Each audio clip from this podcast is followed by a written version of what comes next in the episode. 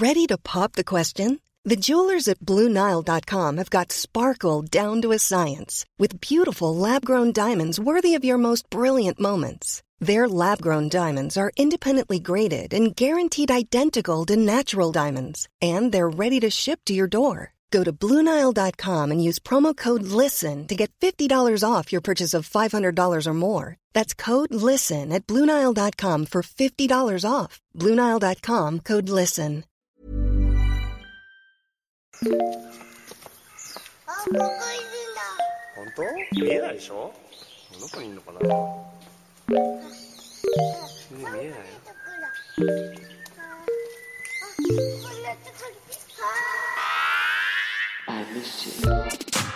What's good, Internet? It's February 7th, 2023, and you are listening to Waypoint Radio episode 540.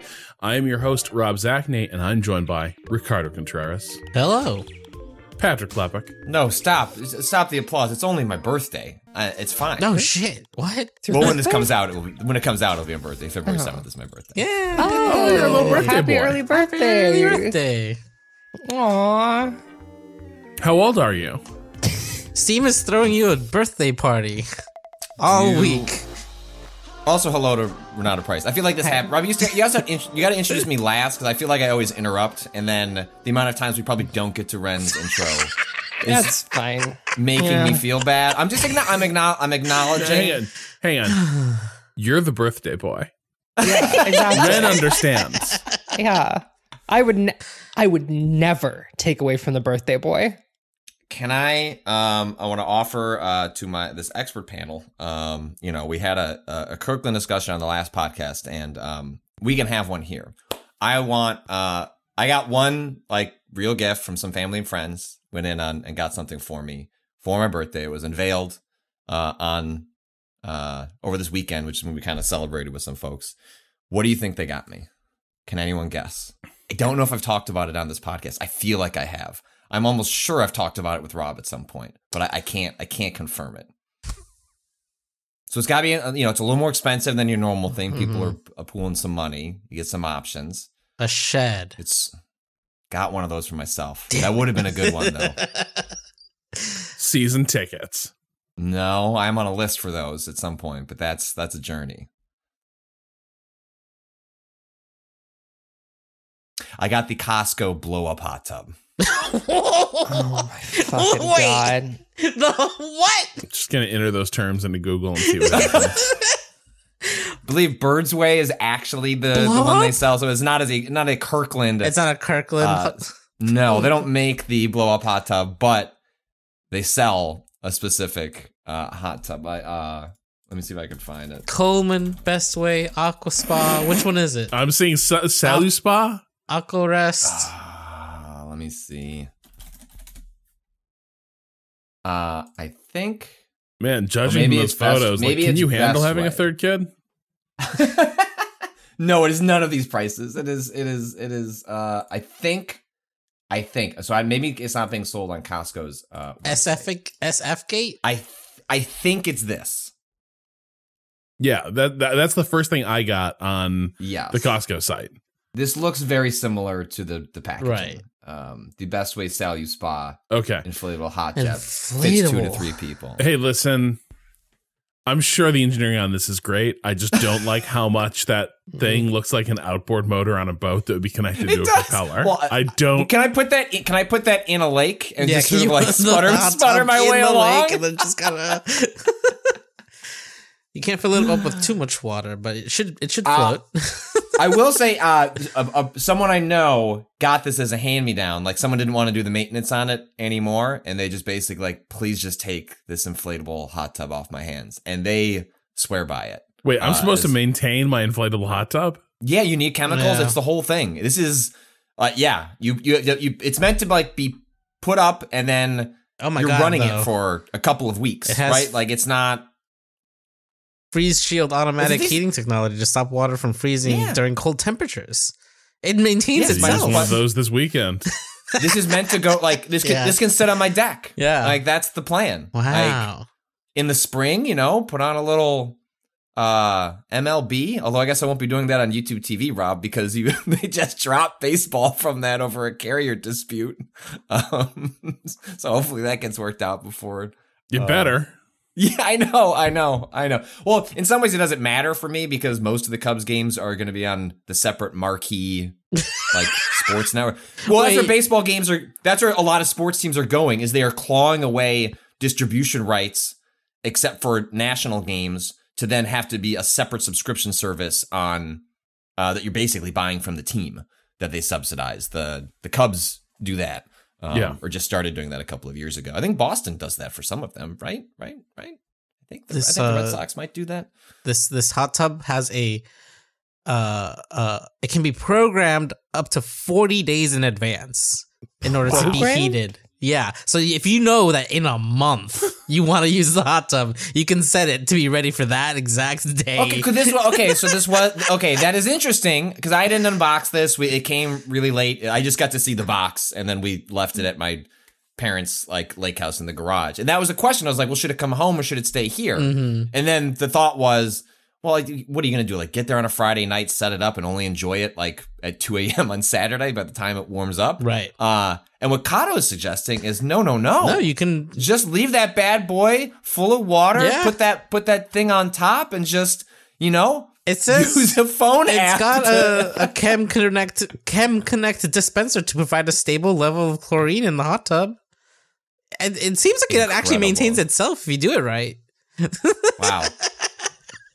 Are you Rob? I mean, kind of, are you saying this seems like a, a very efficient hot tub? I mean, that's Yeah. just me, baby. So we're good to go. Oh my god. I just love the idea of knowing, just knowing I'm gonna use this in exactly one month. Damn. I'm gonna need, I'm gonna need to be really warm in 30 days. yeah.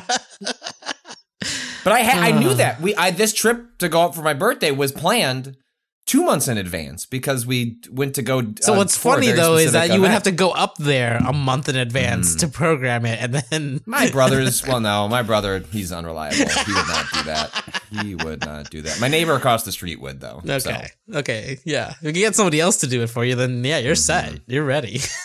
incredible. Thank, Ricardo was making this purchase even make even more sense, Oh way God. less ridiculous uh, than it, than it was on its face when I walked outside Just and like saw the box. how do you like plug it into a hose each time? Mhm, how does I think this- so. Yeah. Yeah, you just And the funniest, the funniest part is my my brother and and and wife had conspired over getting this and had tried desperately to to get it in time so that it could be set up, and it didn't. The timing didn't work out. But we were, uh, my brother kept like buying. I was taken to a bar Mhm. uh, where they have a Golden Tee machine, and he was like, I was like, well, let's just do nine holes, and then we'll go up to the house, so we're not away from the kids for too long. And then he was like, no, we're doing eighteen, and I was like, I. Like, did you talk to Katie? I was like, I don't like. I'm not trying. Like, I don't like want to be. Yeah. I want to be back and helping. And it turns out they were like decorating the house, and so I had some dad guilt over not like abandoning my family. And instead, my wife was like, "Stay the fuck away. We need to put up these streamers." Oh, that's nice. Anyway, maybe in 30 days I'll. Well, more than 30 days, I'll report back on the hot tub, but uh, Yeah. it's just in a box at the moment. But I am, I am looking forward to it. So that's just truly, just embracing the Costco. I mean, now I'm a little disappointed that it looks like it's purchasable on Amazon. seems to take away from the specialness of it. You like but, feeling uh, like a special little Costco member. It was it was bought from. I, I- my understanding is it was bought from Costco. So at the at the end of the day, you know, I get a, Well, and and the Costco link that I have, they're out of stock on those. Um, Damn. Probably because they've burned through their uh, reserve of them installing them in Costco apartments. well, well I, you know, funny enough, Rob, this at least is, is a decent uh, uh, transition to wondering that maybe this would have been useful for Rob this weekend in there in, in- as you survived the apocalypse uh, in uh, in your area because it seems like you uh, maybe it seems like you got it wor- less worse than other people directly around you, but you went through quite a nightmare uh, this weekend. yeah, it was like the coldest it's been like a century uh, here. Negative forty with the in- wind chill, Oh, no. right? Something like that. Um, yeah, so, something like that. It was it was about that bad. Uh, it might have actually gusted up to being worse than that. It was like it was shockingly cold when I went out earlier, uh, like on Friday, uh, it was already at a point where I was wearing a really heavy, really nice like Columbia jacket with the like reflective lining and all that. Like I had all the all of like the really intense winter stuff that you like hardly need to bring out a lot of times. And let me tell you, we were basically at the limit of what it could compensate for. Um, because it was just yeah, it was like knife it was like knifing straight through. Uh, but yeah, the the big complication was, uh, you know, we're lucky on the top floor. Um, one, we don't have pipes above us, and two, heat rises in the building, so we were able to weather it pretty well. The the the strong winds, like, kind of, we were not aware of all the tiny little gaps that were around the window frame until this this weekend, but now we are keenly aware of them because you just like feel like the air uh, like pouring pouring through. Like I plus the- have, I have an outlet. So with the sounds like you got it worse than we did, but that same cold front worked its way through us a couple days prior, where we were down to like negative seven, negative eight, something something like that. So it wasn't nearly as brutal, but it was still don't go outside weather. And I I then discovered an outlet that I don't really use, but you know, again, speaks to how I always describe my office as being frigid. It was just frosted through, just like like just ice along the outlet. Uh, which there's a couple of things you can do, but it, it's not it's not a great situation. You don't you don't you don't want it. Yeah, I, I, uh, we had a bit of frost on the window too. Like it really awkwardly, uh, for a while there, we couldn't close one of the windows because it was. Well, that's uh, what I was going to ask. The one of the last messages I saw from you on Friday was a, at least by your you're very measured in your writing, but uh, mild panic from Rob over a, a seemingly a window that may snap and just not shut anymore during the last possible moment you would want that happening. Yeah, I, uh, the window was stuck, and I think it was just a piece of frost. Um, because like stuck. like later we were able to get the like we were able to get the window shut. Uh, but for a while there, a good a good portion. You would use you describe it as like using like all your might to just and feeling as though you were going to snap something. Oh yeah, in the like I was pulling up on it, I could see it bowing. Um, and then like it just it released later. Uh, basically like pushing down. I think like opening Mm-hmm. it really wide and then bringing it up like solved the problem. Right. Ah. That was that was the thing. Um, but yeah, so like we were we were lucky, but um, the people above the garage level were not. Uh, the our building sits on a it has an underground parking garage that is mostly there because that is also where all the building services are. Um, you know, boilers and such uh, for heat, and that place doesn't get heat, so just turned into a negative twenty degree like pocket of air uh, inside the building and yeah, like burst a ton of pipes, and uh, now our underground garage is like the Titanic. Uh, you go down there, it's just like pitch black, ceilings like caving in. Oh no. Uh, real good times. Um, and you know, it's uh, it's one of those things that is going to be tricky to repair because a lot of buildings in the area had similar issues. Because this like was just a this was a level of cold that's kind of beyond what anything in the area is spec'd out to deal with. Um, so now like everyone needs the same heavy duty like utilities contractors and such. Everyone needs like the appliance guys who deal with like industrial scale appliances, not like your water heater in your Yep. utility closet. Um, so those guys are all like, you know, just you can't you can't even get them. Um, it's it's pretty it's it- it's pretty it's pretty intense here. Uh, but you know we we were lucky. Like a lot of folks, when I was walking through the building the other day, like you know there were a ton of units that were doors open, dehumidifiers running, people pulling up its carpeting and and flooring, and like we don't have to deal with that right now. So difficult like difficult weekend but like we're fine i just i have no idea what's gonna happen with um like the repairs to the building in the next few months because like it, this is this was a level of i was talking to our building superintendent and he was like look we're, we're in deep shit uh like this is this is pretty Ooh. bad That's not Uh, something you want someone to say on the record. Uh, you please lie to me, just you know, uh, like and incapable of lying about the state of the building. But the one thing he did say was he was like, "I'm kind of glad the ceiling caved in," and he- was like, everything down there was a piece of shit. All of it was like Mm. badly designed. They had Mhm. like it was just poorly specked out when they did the building conversion, like you know, thirty five years ago or whatever it was. But not And- something you'd fix until something catastrophic happened. right. And he's like Mhm. now, and they had they had just repaired the roof, the the ceiling to the garage a while ago.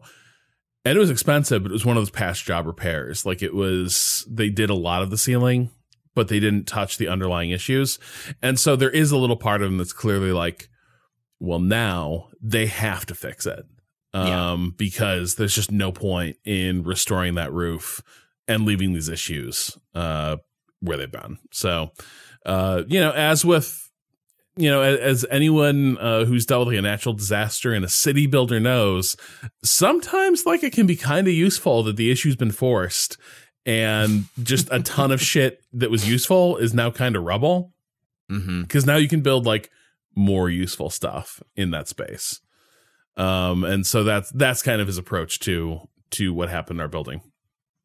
But yeah, so interesting times here. Uh, you know, love living here. Uh, feel good about continuing to invest in it and continuing to uh, like make little make little upgrades to it.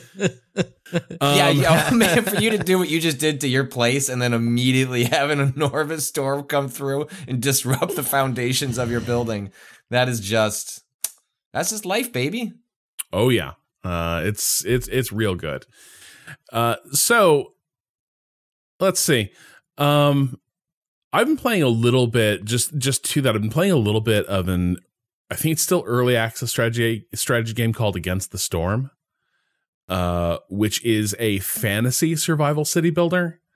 Uh which is like very very cool. Uh it like basically the conceit is it's it's kind of like a it's frostpunky but like a much deeper city builder than frostpunk is. Like frostpunk is basically just like straight worker allocation and then like a lot of atmosphere. This is much more you have to build a functioning like craft economy to build the things your city needs. And your workers not all the same. Basically like you got little beaver folks you got humans and you got lizard people. Uh and like there are jobs and trades that some are like more suited for others s- than others. So like beavers are like hey you need somebody to go cut down a forest? Beaver's your guy. Uh and they're also like your sort of for like first choice for engineering jobs. Um but the the the other thing that comes into play is uh, like uh, of course a lot of re- like a lot of uh goods are sort of drawing from similar pools. Uh there's a lot of resources to balance. The three populations have like different preferences and needs. Uh so like making a city that's like amenable to all of them is tricky. Um there's you know there's like it is viable to sort of min max where you're like i am just going to live without the bonus you get from like having a settlement teeming with beavers. And i'm going all in on uh like humans and lizards. And like you can do that too and like accept those trade-offs. Uh but that has it like the thing i will say for it is that um in addition to being like really pretty the the idea is you are like the last settlement standing in the face You of are like the this viceroy, a leader charged by the scorched queen to reclaim the wilderness and discover lost riches for the smoldering city, civilization's last bastion against the blight storm that destroyed the old world. Thank you, Patrick. Wow. that's the game That's i'm like i love the scorched queen tell me what you want Is she Um, hot? Uh, well, she is pissed. Uh, that's she'll give you little missions, but like you have little things where it's like the scorched queen is getting impatient with your lack of progress. Is there a scorched queen like meter at the bottom? you bet just, your ass uh, there's a scorched queen meter at the bottom. yeah. Uh, the scor- you can just track. You can just track the scorched queen's growing anger. Amazing. Uh, so it's got it, it, like, you know, the the the blight storm is basically like it's big rain. Like a little settlement and just like trying to survive a, a big heavy rainstorm. Uh, the the other thing that I haven't gotten far enough to see how this is all going to work out, but it appears that like you know you're building your shelter in the will in the woods. You're in the wilderness, but like the woods also have their own interest, and they are watching you. And so as you intrude more and more on the woods, uh, like the woods kind of awaken and begin pushing back on you, uh, which is another another angle to this, where the more you just start like clear cutting to make space for a bigger and more sensible like settlement layout, uh, like the more you begin triggering environmental hostility. Uh, but it that's been that's been a fun game to be to be getting into. It was really really fit my weekend uh as we sort of as we sort of bunker down here. Um beyond that, like I am curious, uh like Ren, I noticed that you had like I was a little worried, honestly. I was concerned you had fallen down a bad Instagram rabbit hole. No. that would be really funny though. If I had become like a weird Sigma grind set lady in, Yes. in the course of just this weekend, Just a weekend. that would be that would be incredible. Uh, no, I have not become a, a Sigma grind set queen. Uh, I'm, I've I've yet to girl boss my way into uh, crushing all my enemies underfoot. I have been playing though. Your only move is hustle, which is a uh, turn-based fighting game. Would probably be the most accurate way to describe it. Uh, the developers call it Chess Two, which I think is very funny. um, That already exists. They already made a chess 2. I know. Cado, this, your only move is hustle is coming for the throne. the, the title of chess 2 will be bestowed upon it. Bestowed upon it. Um, basically, your only move is hustle is a um, game designed almost entirely for multiplayer and is a fighting game that pauses every. I'm gonna say quarter of a second, maybe, uh, and allows you to select your inputs from like a list of commands. Uh, and it gets to the core of what fighting games are, which is that like it, it leans into the fact that like when you are hitting someone in a fighting game, it is quote unquote your turn. This is a very common parlance in like F- in the FGC is like, okay, that's his turn. You cannot take his turn away from him. If you try, you're going to get hit, right? And so this then takes that and, and literalizes it into a uh, turn-based fighting system that is like really fucking cool. It's it's it's really sick. Um, and also uses this like the animation's really fluid. Um, but it I- uses this I like, hate that, like, stick figure art style. I am Um, like guy who's only seen Nidhogg here, but it, ki- it's kind of giving Nidhogg. yeah. so it's it's so this is a this is a Renata childhood reference point. It's Sure. not giving Nidhogg. It's giving stick fight videos. Mm. Yeah. Um, Xiao stick Xiao. figure fight videos Xiao Xiao are. is what I thought of. Did you Mm, see those? No. They're like early stick fight. This this is like my middle school shit. um that are like all like uh martial arts stick fight like choreography that is very Yeah. fluid. Yeah, that sort Yeah. of thing. Yeah. So yes, the the I I had a later version of that Cado. Um and it here, I don't know. I'll just send a video of the game in motion because I think it's it's worth seeing uh what it looks like when it's actually playing out. Um because it's it's it's it's really, really sick. Uh, but there are four characters. Um there are there is the uh the cowboy uh who has a sword and a gun. He has a katana and a gun. There's the ninja, there's the wizard, and then there's the robot. And all of these fall into like the four main fighting game archetypes, uh, which are uh, the robot is a grappler who straight up steals half of Potemkin from Guilty Gear's kit. Uh, and you know what? I respect that. I respect just taking Potemkin. Um, the uh, ninja is a oh god i guess you could call them a mix-up character but not really um the ninja's like your Chipp Zanuff um i'm just gonna use guilty Gear reference points and then the cowboy is a shoto which is like a ryu uh, just all around her, and then the wizard is a zoner. And so it gives you all four basic fighting game archetypes and then puts them into this totally different context where it's basically gives the illusion of really high level fighting gameplay uh, to people who do not have the execution requirements to do so. Uh, and it's it's it's really neat. I'm- What is happening? Oh, okay, they're playing this. They're playing their choices fast forward as well in this little video you sent us.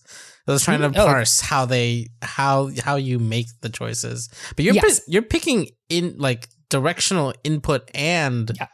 it's like as if the, yeah you're saying like this is the direction I would be holding plus these are the Yeah. buttons I would be hitting on like on a f- is it like a frame by frame basis or just like in sequence Once every quarter second. So like quarter second okay Yeah, so you'll select your move and it will play out the move and you can either like know it goes a set amount of time forward into future, which means that like if you decide you want to cancel that shit with like a burst uh, or a Roman cancel, uh, they're not called Roman cancels, but they're just Roman cancels. But that's what they are. This is They're the just- yeah, it feels very Guilty Gear focused specifically.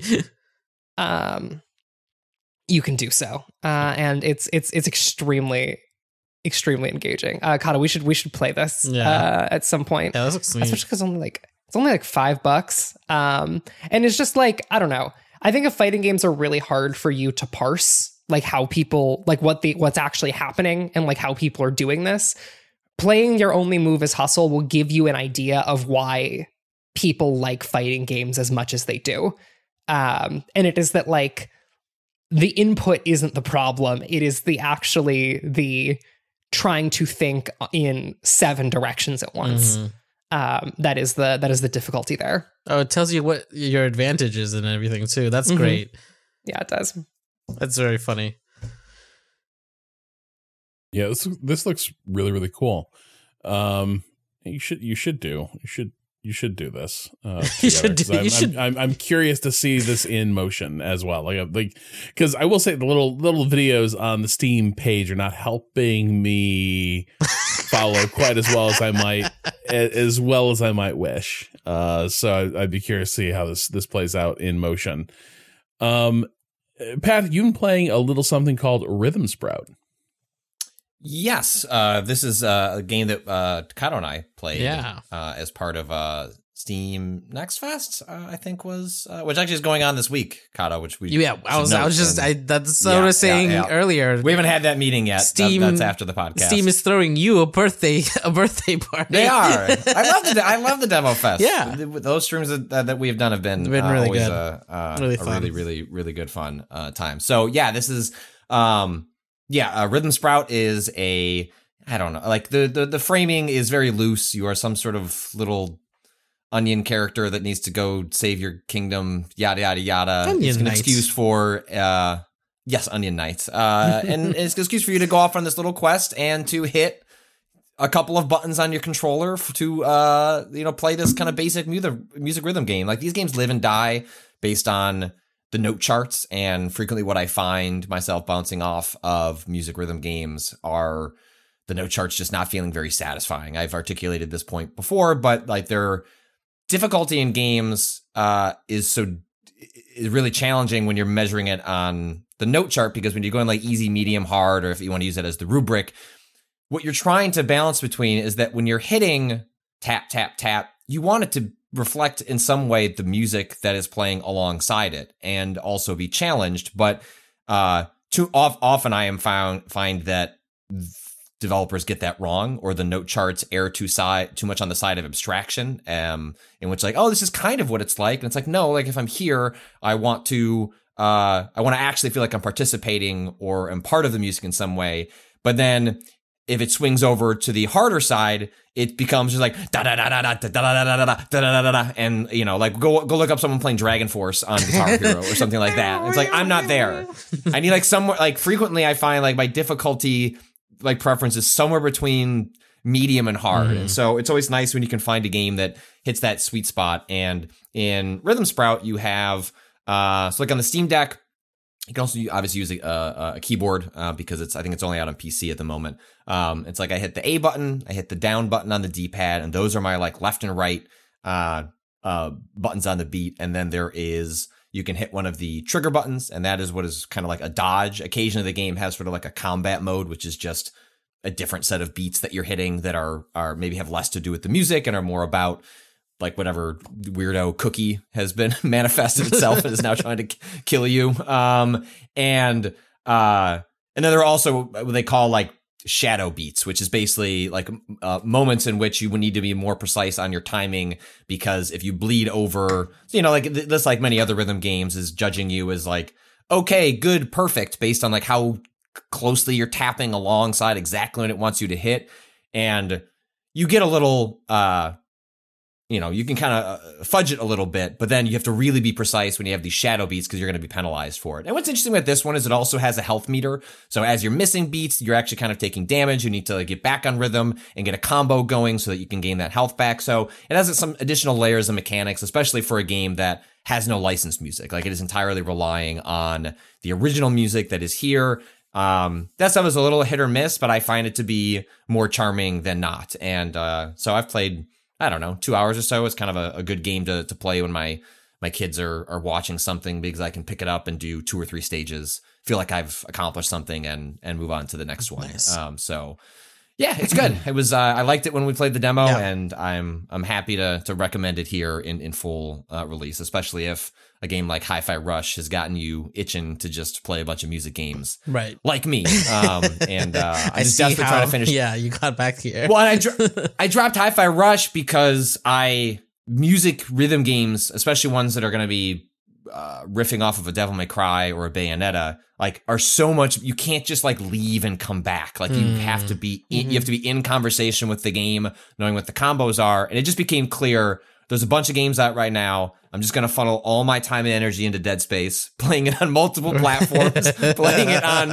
multiple versions, and then and and then when we finish that, um, uh, You'll focus will- on Well, and also I'm playing I'm playing Dead Space 2008 on a stream while also playing Dead Space 2023 on, Right. on my own personal trying to copy. not so catch up with yourself. Exactly. yes, I'm, I think I'm good for the stream that we're supposed to do today. Right. So I think I think I'm all right in that capacity. But yes, uh, I'll get back to Hi-Fi uh, Rush soon. Uh, but uh, uh, this is scratching that itch while I destroyed Necromorph. So uh, highly recommended.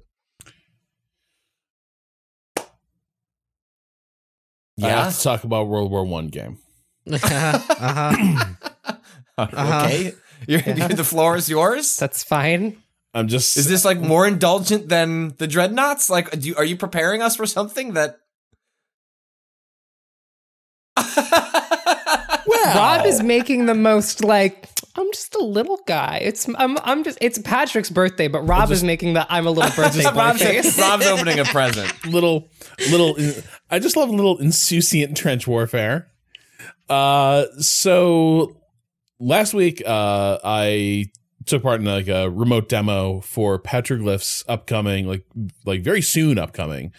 Uh it'll be released I think at the end of March. The Great War Western Front.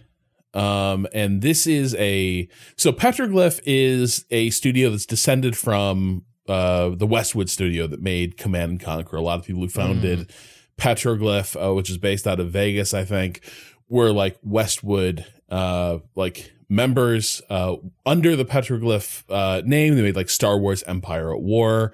Uh, they made an RTS that I liked quite a bit, but didn't get like a lot of love. Uh, Grey Goo, uh, which was a really cool like sci-fi RTS that had like they went all in. Like it is, it is the fucking avatar of RTS games. Is is what I would say. Like this was intent. That was intended as like the cornerstone for like a transmedia juggernaut Oh thing that they were cooking up. Like Oh my uh, god. Weta Workshop was involved in like uh designing all the stuff that like You said uh like the aesthetic of the game. you said gray goo, and like in my mind, I just imagined something very cartoonish, something very like um like the blob or some bullshit. But like then I looked up the war is evolving.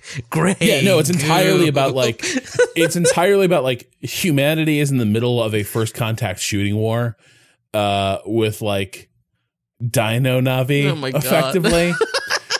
but Just like, the that way that they and have that, that tone just do not are not gelling in my brain.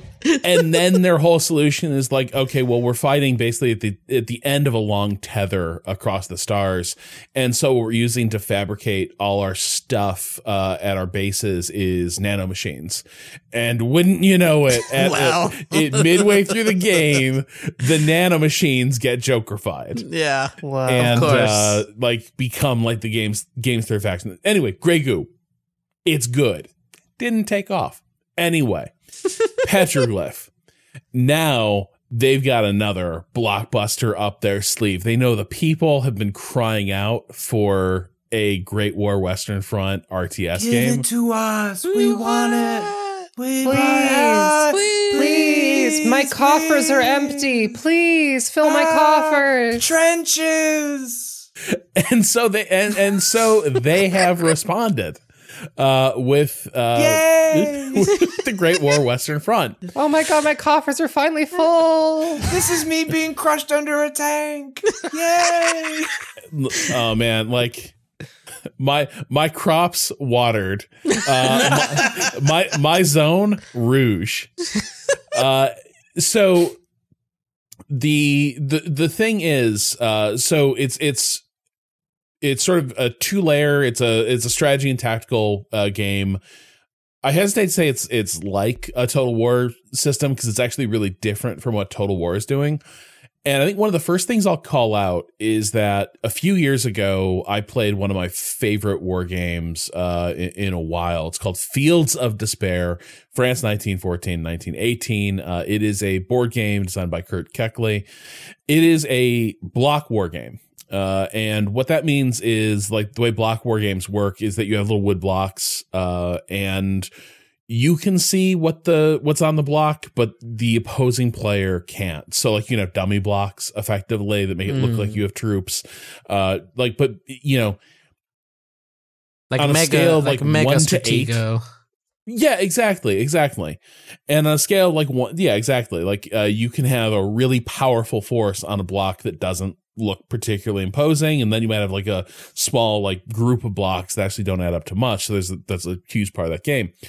But and it takes place basically along the the Western Front, stretching from like the English Channel uh, down to the Swiss border, and they like in it, it feels like uh the Great War Western Front borrows a lot from this idea. It's using a on its on a strategic layer.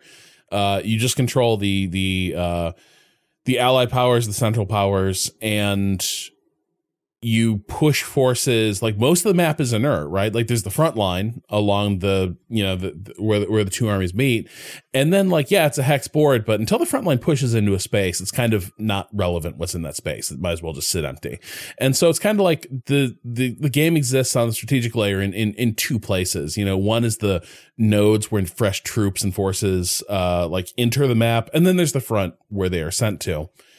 Uh and a big part of dynamics along the front are trying to sniff out. You can see how big the stacks of units are Mhm. in like enemy hexes. But again, just like you know that block war game, you don't know what those little like chits actually stand for. You don't know what's actually in there. You don't know if the troops are good, etc.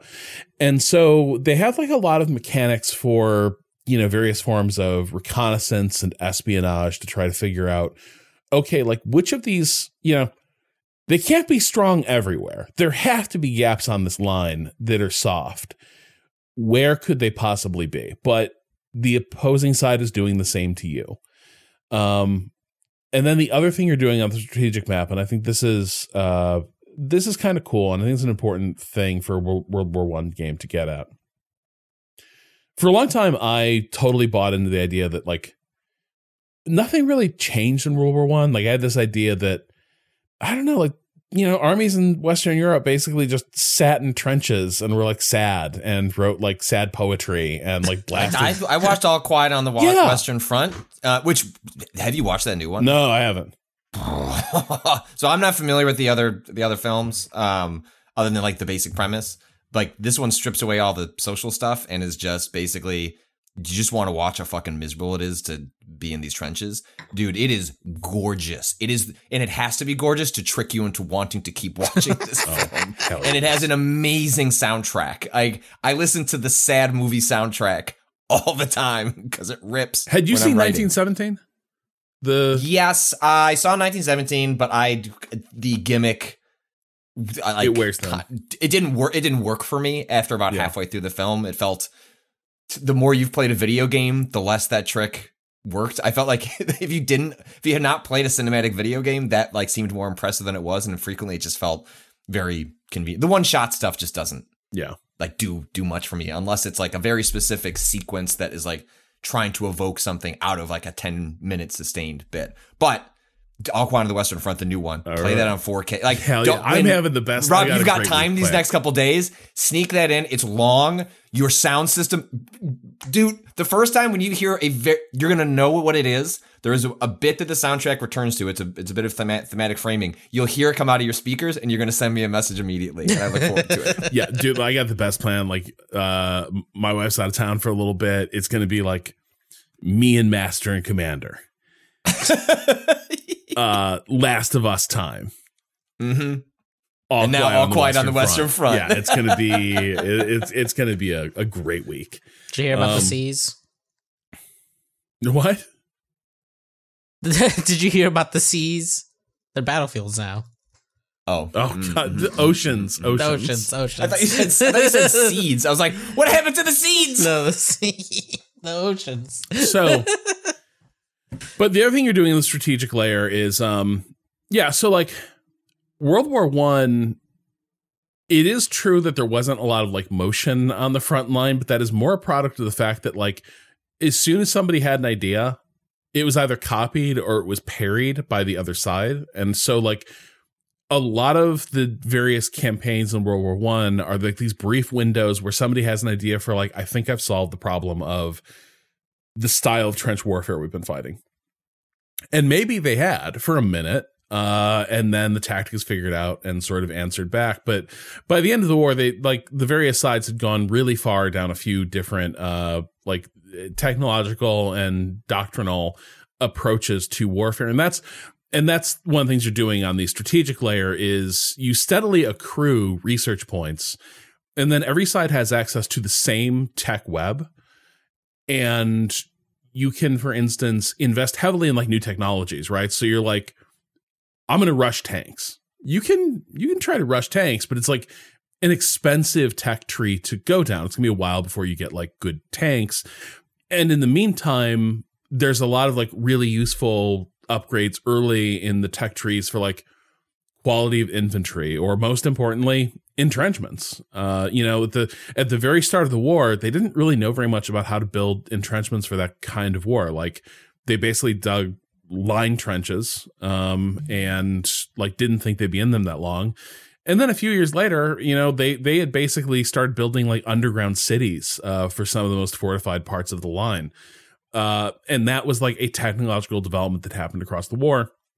And you're doing that on the strategic layer uh, as you play when it comes time to have like one hex attack into another hex uh, you go into the battle mode and there's a preparatory phase where and this is this is kind of cool i dig this uh the damage that happens to the battlefields and the earthworks that are put up, put up Mhm. are permanent so like at the start of the war, for instance, if you're like fighting over territory that's never been fought across, it's like, oh, it's the green fields of France, right? Uh, a couple battles later, all the trees are down, uh, the grass is all torn up. And like a few battles after that, you might have pulled, there might have been like a central hill in the middle of the map. A few battles after that, it seems like it's possible that the central hill might effectively have been like caved into nothing uh, by artillery. So all that persists. And as you play, like, you know, it will go from a few trenches to everyone sort of building out more and more involved uh, trench networks across these maps. But in the prep phase, you have a limited pool of supply points you invest in things like uh, beefing up entrenchments or calling in support weaponry, etc. And then once you're happy with your preparations, the the fighting begins.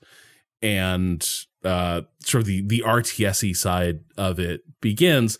And it's not too complicated. It's pretty straightforward. Um, there's it's hectic enough that you'll have a little bit of like need to pay attention to a lot of things, but there is also a lot of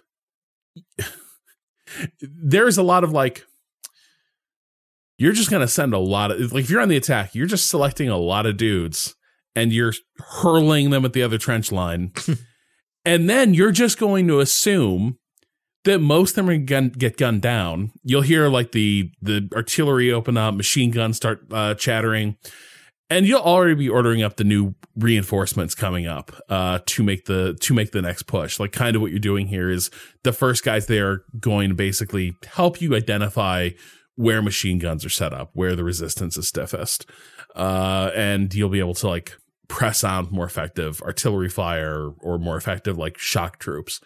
Uh, and you know the final part of this is the defender of course has an advantage because you know trench warfare but the other thing is to drive someone out of a hex. Every time you win a battle in a hex they have like strength points. It's like hit points for for the space for controlling the space. Mm. and some spaces that are like really powerful and important like verdun uh i think have like five uh hit points. Like it's very hard to dislodge dislodge anyone from that I think some might only have like two or three. Um, but it takes like you have to win battles attacking that hex like two, three times before the enemy is driven out. And crucially, they get one point back uh, at at the turn cycle. So if you come close and you have them teetering, they're going to get they're going to get at least one more like try to hold their ground Mhm. uh, come the next turn. So you're gonna have to need to be able to sustain your attack for that like extra extra push uh, to drive them out. Like it's very hard to get someone out of a a, a well defended hex in a single turn. So it's gonna take like a lot of like crowbarring them out of there, um, which is kind of a, a like a nifty element to again get this notion of like it's just hard to like get things moving on this front. Can I do a few questions that I Yeah. that I'm left with after all of? Okay, so Mhm. 1st on the RTS layer, you said that a lot of it is just sending waves of dudes to go get owned. Yeah. uh, on the attack side, right? D- is that like good for you? Is that like does that like land for you? Uh it's so this is the funny thing. You know, this is a pretty like I'm gonna say lightweight, but not in a pejorative sense. Mhm. It's like I would say it's a focused game, and it is not these these battles are not meant to be like full mission set pieces or as impressive as like a total war battle. So for one thing, it's like it lands in part because it is such like a simple abstraction of Right. the type of combat that it that it kind of works. It doesn't overstay its welcome.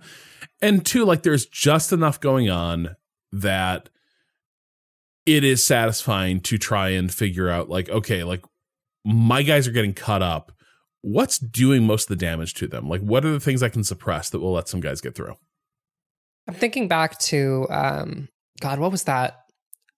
I don't think it was a World War One. I. I think it was a World War Two game you played set in Italy, Hmm? like like months and months ago, and talking about the Company feeling. of Heroes. No, it was not company. It was a first person shooter. Yenzo? No, Yeah. uh, Sniper Elite? No, no, I think Kato's correct. What is it? Yen- Yenzo? Or something like that? Oh yeah, yeah, yeah, yeah, yeah, yeah. Okay, yeah, that's World War One. Yes. Yeah, where people are getting like plinked away from a Yeah. hundred meters by like one guy with a I'm rifle. sorry. Yenzo is a, is a is a Kingdom Hearts character. Yeah, you're, you're Isonzo. Yeah. Isonzo, yes. Thank. Oh my god. It's just it's in there, Patrick. Sometimes it comes out on accident. Simple and listen, simple and clean is the way that Cado is feeling today. Yeah. Um, uh, that aside, does do true? Okay, so my understanding of World War One combat is pretty limited, right? It is it is pretty much just guys running at each other in trenches uh, against machine gun emplacements, right? Yeah. Does it feel like there is? Are there other people doing other things, right? Like, do you have snipers who are doing their own thing? Do you have units who are doing more than just throwing themselves into a meat grinder, or is it mostly the meat grinder?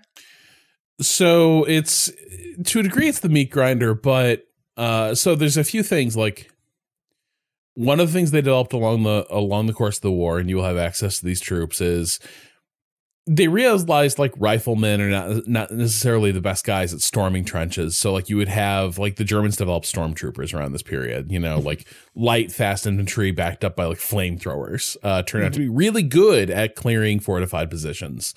Uh, so they start investing in those. So like part of it is going to be getting your specialist trench clearing units into range so they can start like so they can get into the trench network and start busting it open.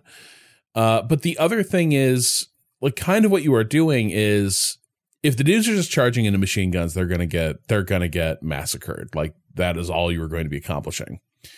Part of what you're going to be doing uh, is you're going to be calling in artillery strikes to try and give your guys basically cover to get into get into the enemy trench network and like cover that ground. And so that's that's kind of the part that lands is you know basically it's like if it is just your dudes running headlong into machine guns for the entire battle, you you've made a mistake, right? What you got to be doing is when those first troops go over, uh, I'll be honest, their odds are not good. Like the the first guys in the attack, the, like the odds of that going well for them is pretty poor. But what you're going to be looking at is like, where are they getting hit from? You know what I mean? Like it's too expensive to cover every inch of the front line with like machine gun nests and such. So it's like there are going to be positions you identify that like okay, what's actually causing most of these guys to go down is like a group of positions over here. So what are my tools to deal with it?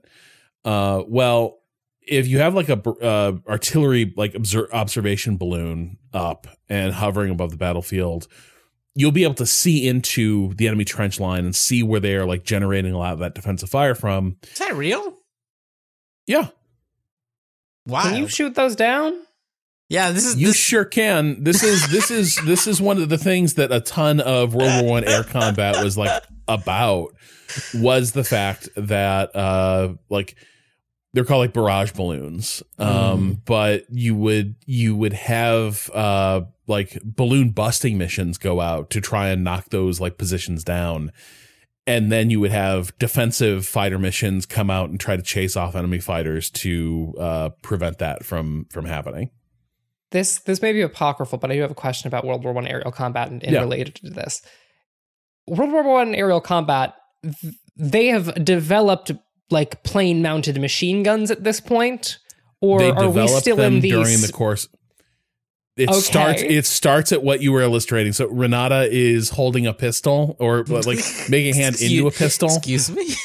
yes, uh, wait, do you not know about this? It's the it's the fucking sickest shit on the planet. Yeah. So at the start of the war, basically, like it is just inherently useful to get eyes in the sky, and so you would have like planes fly over. But then it would be like, I wish that hostile observer was not flying overhead. So we'll send another guy up in a plane to shoot that other guy. And at the very at the very outset of this, it is literally dudes with like pistols, uh, like pulling planes up nearby each other and like taking pot shots at each other. Oh my god. Yeah. Um, it, like World War One air combat begins as like road road rage in the sky. Pla- plane mounted machine guns are really hard. That's it's Sure, hard to yeah. control the recoil, among other things. It Like, was so it's the timing belt, right? So this was the uh the big so their next solution was you would have a second guy in the plane working a mounted machine gun. Mm-hmm. Uh and even that was dangerous because like you know how it gets when you're just like going daka daka daka daka and you kind of like lose track of what you're doing. And so there's a possibility you just sort of like shoot through your own tail. Uh, or like parts of your wing. Oh no. That could happen. But also the bigger thing is it's just not the most aerodynamic thing to have a dude standing up in the back of your plane with a machine No. gun. right. Uh, and you know, it's tough to maneuver when there's a guy standing up in the back of your plane working a machine gun. So obviously the best thing would have been to have like uh, machine guns facing forward, but those would destroy the propeller. So a whole bunch of engineering went into creating machine guns that were synced up with the uh, RPM of the prop so that the machine guns could fire safely through the gaps in the uh, propellers as it spun. Which is sick as shit. Very it is, sick. It is. It is. It is really fucking cool. But I am glad that there is an era at the beginning. Does the game model the fact that at the beginning of the war there are motherfuckers with pistols in there? I don't know Because how that would specific it be- gets, but like this is one of the things. Like the, That would be the ideal third to game, fighters don't even exist, right? And then Uh. later you're going to have the ability to call in like interceptors to chase off guys who are trying to like bust up your balloons. correct me if I'm wrong. Isn't I, f- this could be uh, Renata Association only, but didn't the uh, Soviet night witches also not have machine guns on their plane in World War II and exclusively like hand dropped bombs? Oh, I can't remember. Uh, I think that's that true. Part. I can't remember. I Man, the night witches I- are so fucking cool. Yeah, but I also night just witches? think the the Soviets had really good ground attack fighters. Wait, Cado, have you never heard of the night witches? No. Cado has heard of the Night Witches, the, Night, Witches of Sisters, Dathomir, Yeah. Dathomir. the Night the, Sisters. Yeah, the force Uh, the force witches of Dathomir. the uh, kind of the Night Witches were a uh, Soviet air brigade uh, in World War II, uh, made up entirely of women. Uh, and who were given the worst equipment possible uh, and were wildly successful uh, Wow. as bombers because they were given such shitty planes that they were able to fa- fly so low and slow that other like actual like fighters could not hit them Yeah. because you can't they were too slow to hit in a dogfight Um, wow. So anyway, so like you will have, you know, as your first waves hit and get cut up, what you'll be doing there is you'll be identifying, okay, so this strong point is really causing problems. I'm going to call in artillery barrage to suppress it. I'm going to call in targeted artillery on these two like machine gun nests. And now the defensive fire is slacked down so much that like your next wave starts to get in. And so it is kind of satisfying to have that that experience of um it's like you're you sort of get in with your fingernails at first you know you're just barely clinging to like the outer extent of their defenses. But like now the lane is open and if you can just hold on a little bit longer your next waves of reinforcements won't even take any damage if they can get into the enemy like earthworks. Mhm. and then you just start like working forward because the like once you are in a trench network the whole thing's designed to defend from the outside. It gets way harder to defend against enemies who are like working their way through it. And so that is you know that that's kind of where things kind of get interesting on the attack. On the defensive frankly it is a- little more my speed. I find a little more fun to be like where shall i dig the most effective trenches? Where shall i create my little strong points etc it's a bit like a bit tower defensey. Uh, but yeah, it uh, you know it it all worked pretty well for me. Um, I, I think both levels of the game are simple enough and like fairly straightforward, but like produce pretty like readable uh situations and dilemmas for you to respond to and your and your decisions are pretty big right like the the the choices you make are are it's not like you are adding 1% of efficiency at a time you know you slightly better trench slightly better inventory. it's like you are you know the, the choices you were making are pretty profoundly changing how you're going to like be Mhm. able to play on the next turn or like come the next battle uh which is which is cool uh I don't know how I don't know how this game is going to be received. Like for me, I, I I love reading about World War One. I. I think it's a really interesting topic. I think you know everything I saw seemed pretty neat, but I'm not going to lie, it's also a very a very straightforward game uh, in in a lot of ways. And I'm so curious, like what people make of it. And you know, to your point, Ren, like I am also curious how much it's going to land over the course of like a full campaign. You know, the, the concept is neat. It's going to be a concept that works for, you know, many, many turns over the course of a, you know, four and a half year war. I don't know. Yeah. Uh, but I guess we will we will see when it comes out uh, in in March. But for now, we are going to take a little break. Back after this.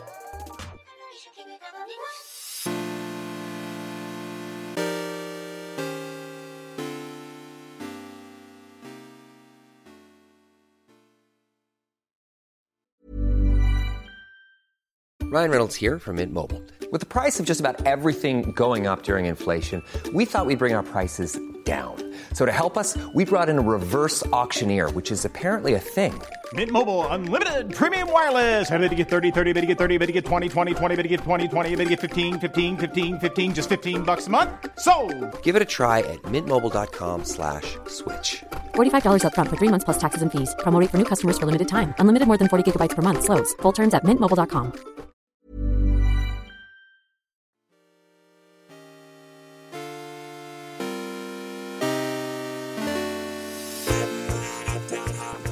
And we're back. Uh, you know, let's let's dip into the question bucket and uh, and see see what little treasures our readers have sent us. Remember, you can send us all your questions at gamingadvice.com with the subject line questions. Let's start with this one. David from Indianapolis writes Dear Waypoint crew, as a Midwesterner who spends too little time traveling and too much time listening to podcasts, I hear a lot about how certain foods, pizza, tacos, hot dogs, bagels, ramen, you name it, become poorer imitations of the real thing the further inland they're made. I've got to know from all of you Midwest born waypointers which foods are truly better on the East and West coasts, and how would you describe the difference? Are there any that you found to be overhyped? Love you and all, all that you do. David from Indianapolis. I have very strong feelings about this, but I'm curious if other folks do. as the let's think midwesterners here is is you patrick and myself Yeah. Mm-hmm. i'll be honest in my experience i don't think any of that shit is overhyped i most of most of the food i grew up with was was pretty much l's across the board if i'm being honest it was it was it was dark it was it was it was not good. And since moving i will say pizza bangers bagels night and day. Are you fucking kidding me? Are you doing a comedy joke to me right now? Night and day. Ramen also just straight up better. Sorry dog. It's dark out there. Yeah, this is where the um this is where the difference between like Chicago and like other parts of the Midwest I think becomes really really salient. Cuz the thing I will say is man most of the shit is wildly overhyped. Like it is like New Yorkers will go on about their pizza and it's like you eat a different pizza. And they'll be like only the only real pizzas in New York. And it's like it's a style of pizza but like Yeah. it isn't the only style of pizza. And like you're actually being incredibly parochial uh, about it and so like you you encounter things like that where there's certain like regional types of food that are equally good. They are just different in chicago uh, than they are on the coasts uh, and that's just that's sort of a fact of life. Tacos is interesting because here's my actual theory about tacos. It's not coastal it's not coastal versus midwest it is just purely regional like it is there are regions within regions. Like i will tell you this um there are amazing like places to get uh like mexican food in the bay area for instance. But i would not say the bay area writ large is like a hub of like amazing No, like, it's like certain food. di- like districts where like within San Francisco, uh, Oakland, that can be true. But one of my favorite illustrations of how like uh region my, my favorite burrito living out there was this place called Cancun Taqueria. I was introduced to it when I lived or worked at One Up. It was down on Market Street, like seventh. Like basically one like you you leave just past the trolley stop and just oh they just don't send like it just gets like you know much gnarlier over there. Like it's like oh here here's like San Francisco pristine and like or as pristine as San Francisco tries to illustrate itself, and then past Seventh Street it gets uh, uh, a little dicier. And that place was like a spot we'd go to get our our burritos all the time. Fell in love with it. Then I ended up living further down uh, uh into San Francisco, and there was another Cancun taqueria that was off the uh 14th and Mission uh uh, BART stop, and the, Cancun sort of like went along Mission Street at that point. And I remember when my wife and I first got a burrito from there, I was like, "Great, another one of these! It's even closer, right next to our apartment." It was like, "Hey, this one's spicier." And then we're like, "There's a third one. Let's take it. Let's take the BART further down, or like the, the down to go try that out."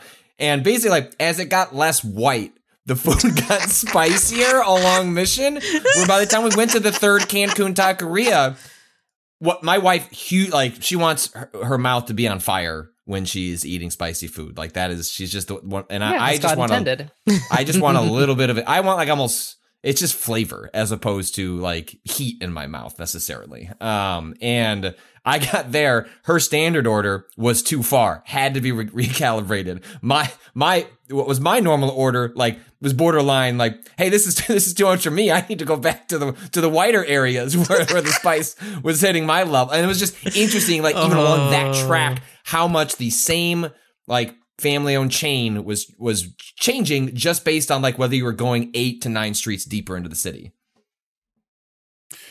like the, the the the weird thing is like my favorite burritos in my life were placed on Calumet Avenue, like on like in Hammond, Indiana, of yeah. of all places. And I've been places that like have that have a reputation for like having great burritos, but like this place was just better, but there wasn't anything like special about it. It was just a it was a random place next to a grocery store where I worked. That Can't, can't was it be like, the coast relate like if the coast raised the floor on certain types of food, right? Like I think that's that that is as a Midwesterner who moved out to the West Coast and lived in San Francisco, the Bay Area, and LA for the better part of a decade. Part of what was so illustrative about that and got me really widened the palate on a lot of foods I tried was the Midwest, especially living like the suburbs, uh, you know, is like it's a buffet. You're gonna find any type of food you want, but there's no Um. guarantee that it's gonna be any good. You want to find sushi? Don't worry, you can find a sushi place. Doesn't mean that's the sushi you should be eating. You can find a ramen place. Doesn't mean it's the ramen. So what all is to say is that like I tried lots of different foods growing up, and none of it hit because frequently you're running into places that were they're serving it, but not necessarily serving a great version of it. And when I went to the West Coast, that's where I fell in love with things like sushi. And then I then I had a better palate for when I moved back. I was like, look, this place ain't it. You want sushi? It's like, you know, like that's not the Yeah. place to go. But I was able to find one, you know, another mile away that actually hit the spot. The thing that I will say is that, like, as someone who grew up in rural Ohio, in terms of the options, they just straight up weren't. Like every food that I truly like now, I do not have. I, I, whenever I visit Ohio, I just don't have access to it. Like, like full stop, do not have access to. the Pretty much worst the majority food of my desert, diet now. The first, the worst food desert I've ever been in was uh like Decatur, Illinois. Uh, so Patrick, this is like a forty minute uh drive Oh, I know. I'm familiar with. the- I've driven from- through Decatur. I never spent any time in Decatur, but I'm So, I'm aware of the highway. Markers. If you're in the U of I belt, you have Yeah. access to all the college town stuff and all that. yes, If you move outside that belt, you are in like if you want to get fancy food, you're going to the big Walmart, like 30 miles away. That is it. well, because the colleges where- became their own cities, like right, like and then the and then the outlying rural communities. There's just nothing. There's Oh, there's yeah. Uh, th- that- and they yes. don't produce food. They produce industrial soybean. So like there are parts of the Midwest where you're right. Like we like you and I are talking about this this like greater Chicagoland where like it's all there to some varying degree. But yeah, execution is is variable. But like outside of that, there are places where it's just like there's nothing.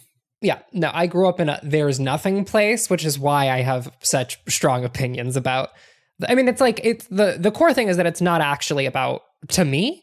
It's not about like the region that you're in. It is so much about like what Rob's alluding to here, the underlying economy of the place that you were talking about, right? Like the town I grew up in had pretty had pretty good Mexican food, and that's it.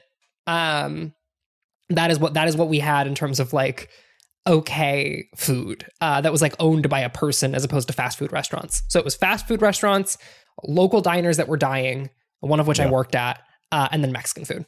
Yep. I, I think.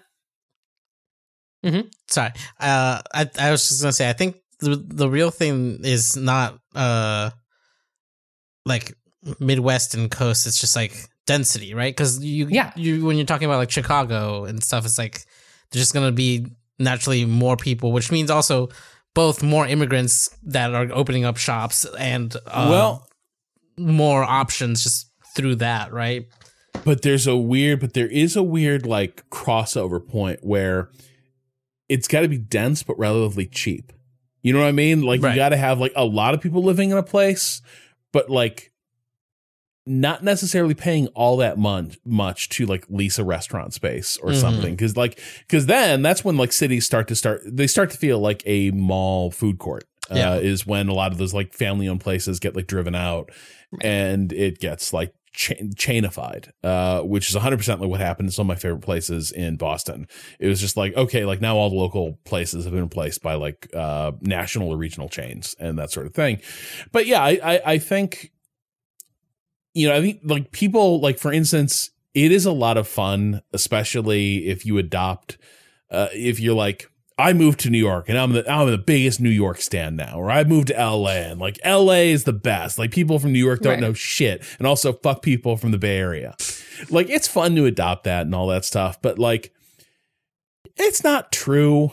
Like No. it's like there are some places that are that are going to be exceptional, uh, some places that aren't. I, the thing I will say, and maybe this has changed a bit. I know it's changed a bit because I when I visit my parents out in like northern Indiana, I can see that this this change has gone through. But when I was first visiting California on the regular, um, I had never seen produce like that. Like it, it like I can't like I don't know how to explain to you that when I was growing up, like you went to the grocery store and the produce section had like bell peppers, iceberg lettuce, broccoli, cauliflower, onions. That was kind of it. Like that's that's Yeah. what was there. Like the first time somebody shows you like frise and you're like, what the fuck is that? Like, what, what what is this? Oh, this is this is curly endive. What what's an endive? Explain to me what what's what's endive? Uh like all these sorts of things.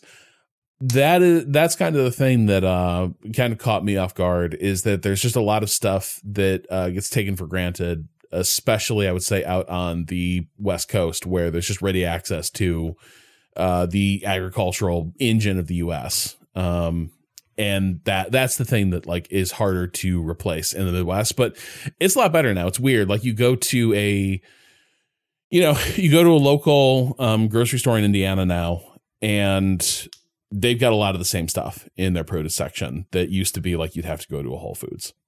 Um, and yeah, like when we go to that's- that's a big Wisconsin, there's nowhere to eat. Like the town that like we spend most of our time in, there's a bar and another bar. Do you like bar food? Those are those are your restaurant options. But like over the course of my lifetime, like the local groceries, like to your point, Rob, have become like much better to sort of reflect the lack of because that it's a tourist economy and so in in that area. And so of course like the kind of the bars are the engine of that area to feed and uh, give drinks to people who are going out onto a lake. And it doesn't it doesn't really matter. Like you don't really need anything more than that for people who are coming up for the weekend. Um and that gets sort of you know supplied by then the grocery stores for people who want to try and make up for that by you know at least producing stuff at home I'll say this when I'm in when I'm part when there are parts of Brooklyn though that I'm like, I don't know that I would call this a food desert, but I will say it is tough to get access to some of some of this stuff. Oh, Uh, hundred percent. like and so that that is a weird thing i think that maybe is also to the point about like at a certain point when it get when you get that expense crossover uh thing Mhm. suddenly it's like there's sort of the basics that pop up at like uh the corner store and then it's like i must steel myself for my long journey to the big whole foods somewhere somewhere in the municipal zone Yeah. um That's the thing. We yeah, got we got we got transit up the wazoo, so it's like you can you can find it, but it's not walkable. Yeah. It's like Right. you got to get on a train. we're taking it we're taking an expedition to the to the Wegmans. yeah. yeah Oh, the Wegmans. God. you have to Yeah. drive to get to that one.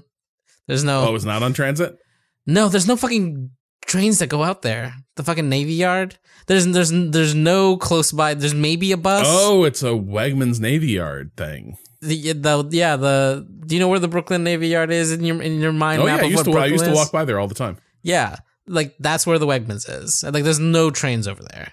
Yeah, The only way to get there is real your- weird. It's like it's like the elbow of Brooklyn. Yes, that yes. like just none This of weird none of the zone. circulatory system touches it. Not none at all. Yeah. Um, and and Um, thus it's one of the only grocery stores I've ever been to in New York that has a fucking parking lot.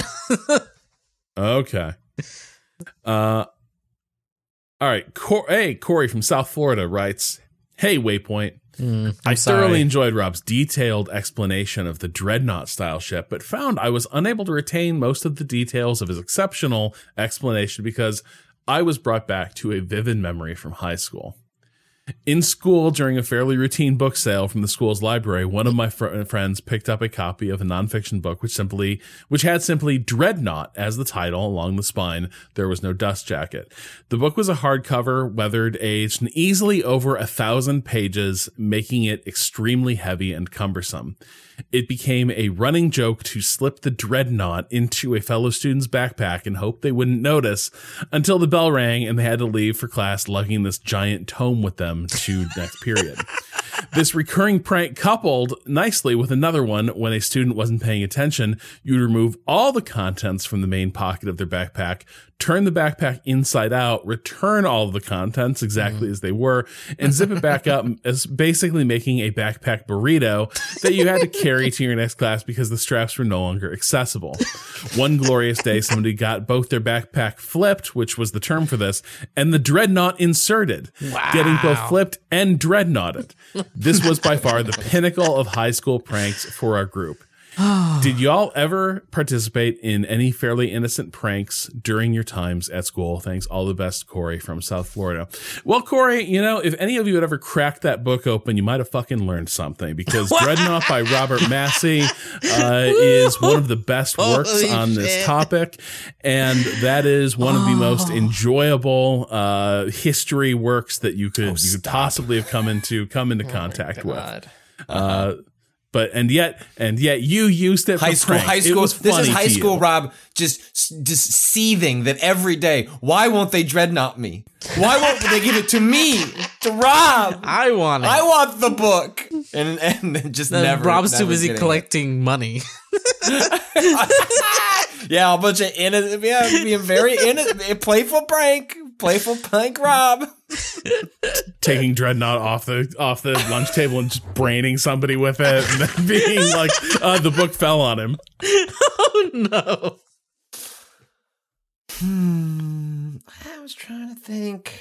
I did. s- I did some weird shit in the engineering program. Like that's where I spent most of my time in high school was in our engineering classroom, and I did some. I did some. I did some mean things there. I will say. I will. I will. I don't remember what they.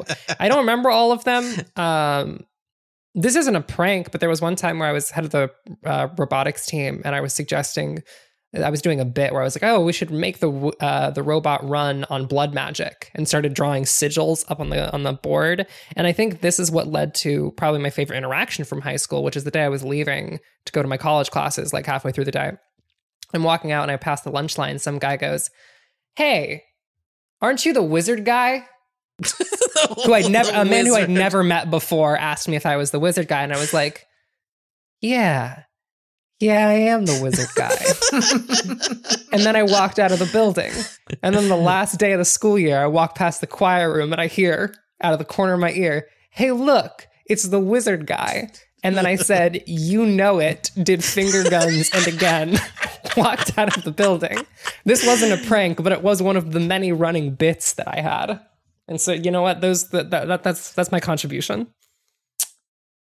the closest I can think of is um there was this in high school. Yeah, there was this uh one of like the sp- speech classes we had to take. You know, just about giving speeches, and I don't, I can't remember the the the guy's name, but uh he was not all there. Like it, you know, and was not quite not like, even looking back on it now, not quite sure what it exactly how you would sort of diagnose what was happening, but it was enough like his class was always chaos. He was one of those teachers that was just like had no if you got into if you're like you got to sign that teacher like great jack shit's happening for the next like semester. Like to the point where it became a running bit to um see if you could get away with giving the same speech twice. Like one person would write it and if you didn't have to give it that day you would just hand that speech off to somebody else and he would you would just you would, you would and you got you get like three or four people deep into giving the exact same like two minute speech up there. Strategically placed over several days.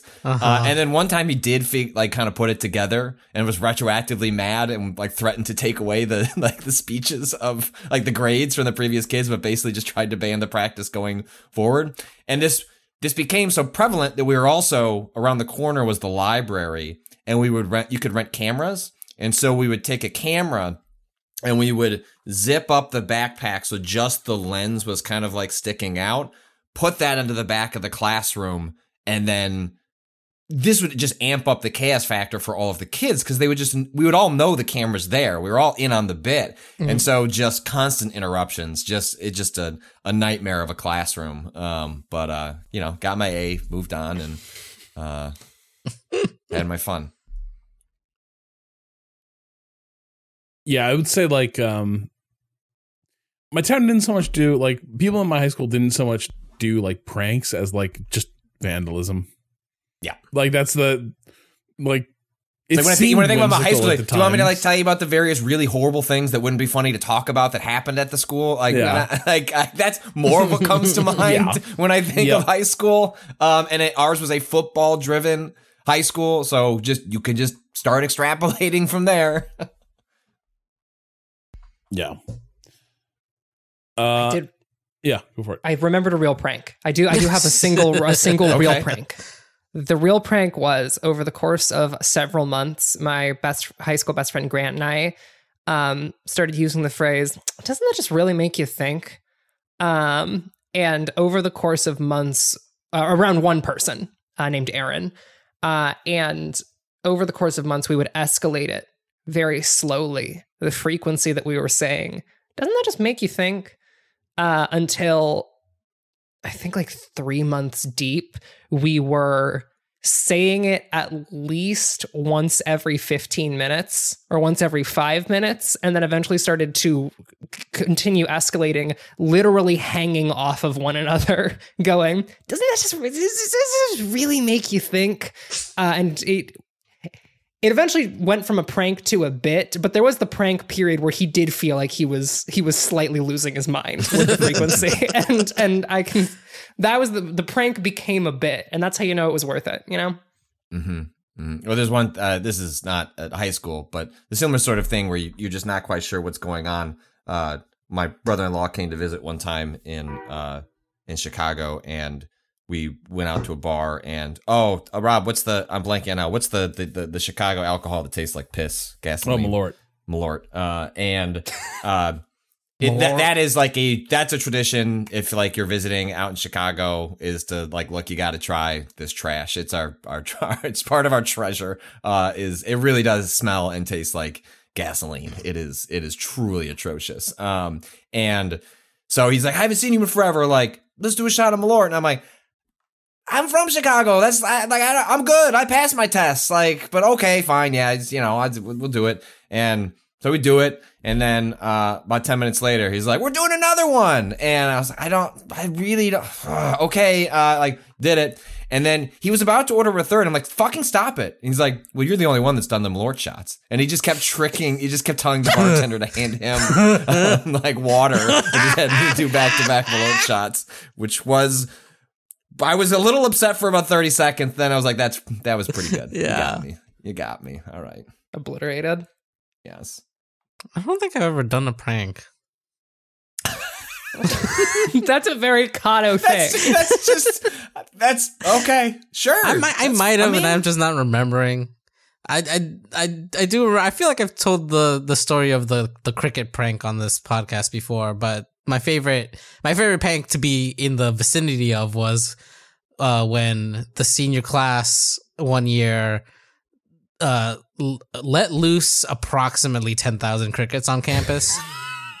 um, that's really good. and this was during during exam week was particularly great where it's just like literal crickets going off in in every silence like they couldn't find them all there were just too many to you just had to wait for them to go away? yeah they just have to wait for them to die. I think they waited it was close enough to the end of the semester that i think it was just like we're gonna just we need to get the kids out if before we can fucking bomb them. It's like exams week. We're not gonna stop exams week and all that shit. Like uh, but it would be it, it was the a beautiful like three weeks That's of just prank. every single time a, a, a teacher would ask a question and no one had an answer. Literal crickets. Like it was beautiful How does one get uh, access to an industrial sized number I of crickets? don't know. Oh, I mean, here's the thing: in South Florida, there's like a lot of parents are in like biology. There's like biology labs and like, Mm-hmm. um, like I knew a, like a surprising amount of people who had parents that worked in like marine marine biology, obviously because Okay. of the coast. But like, there's there's lots of people like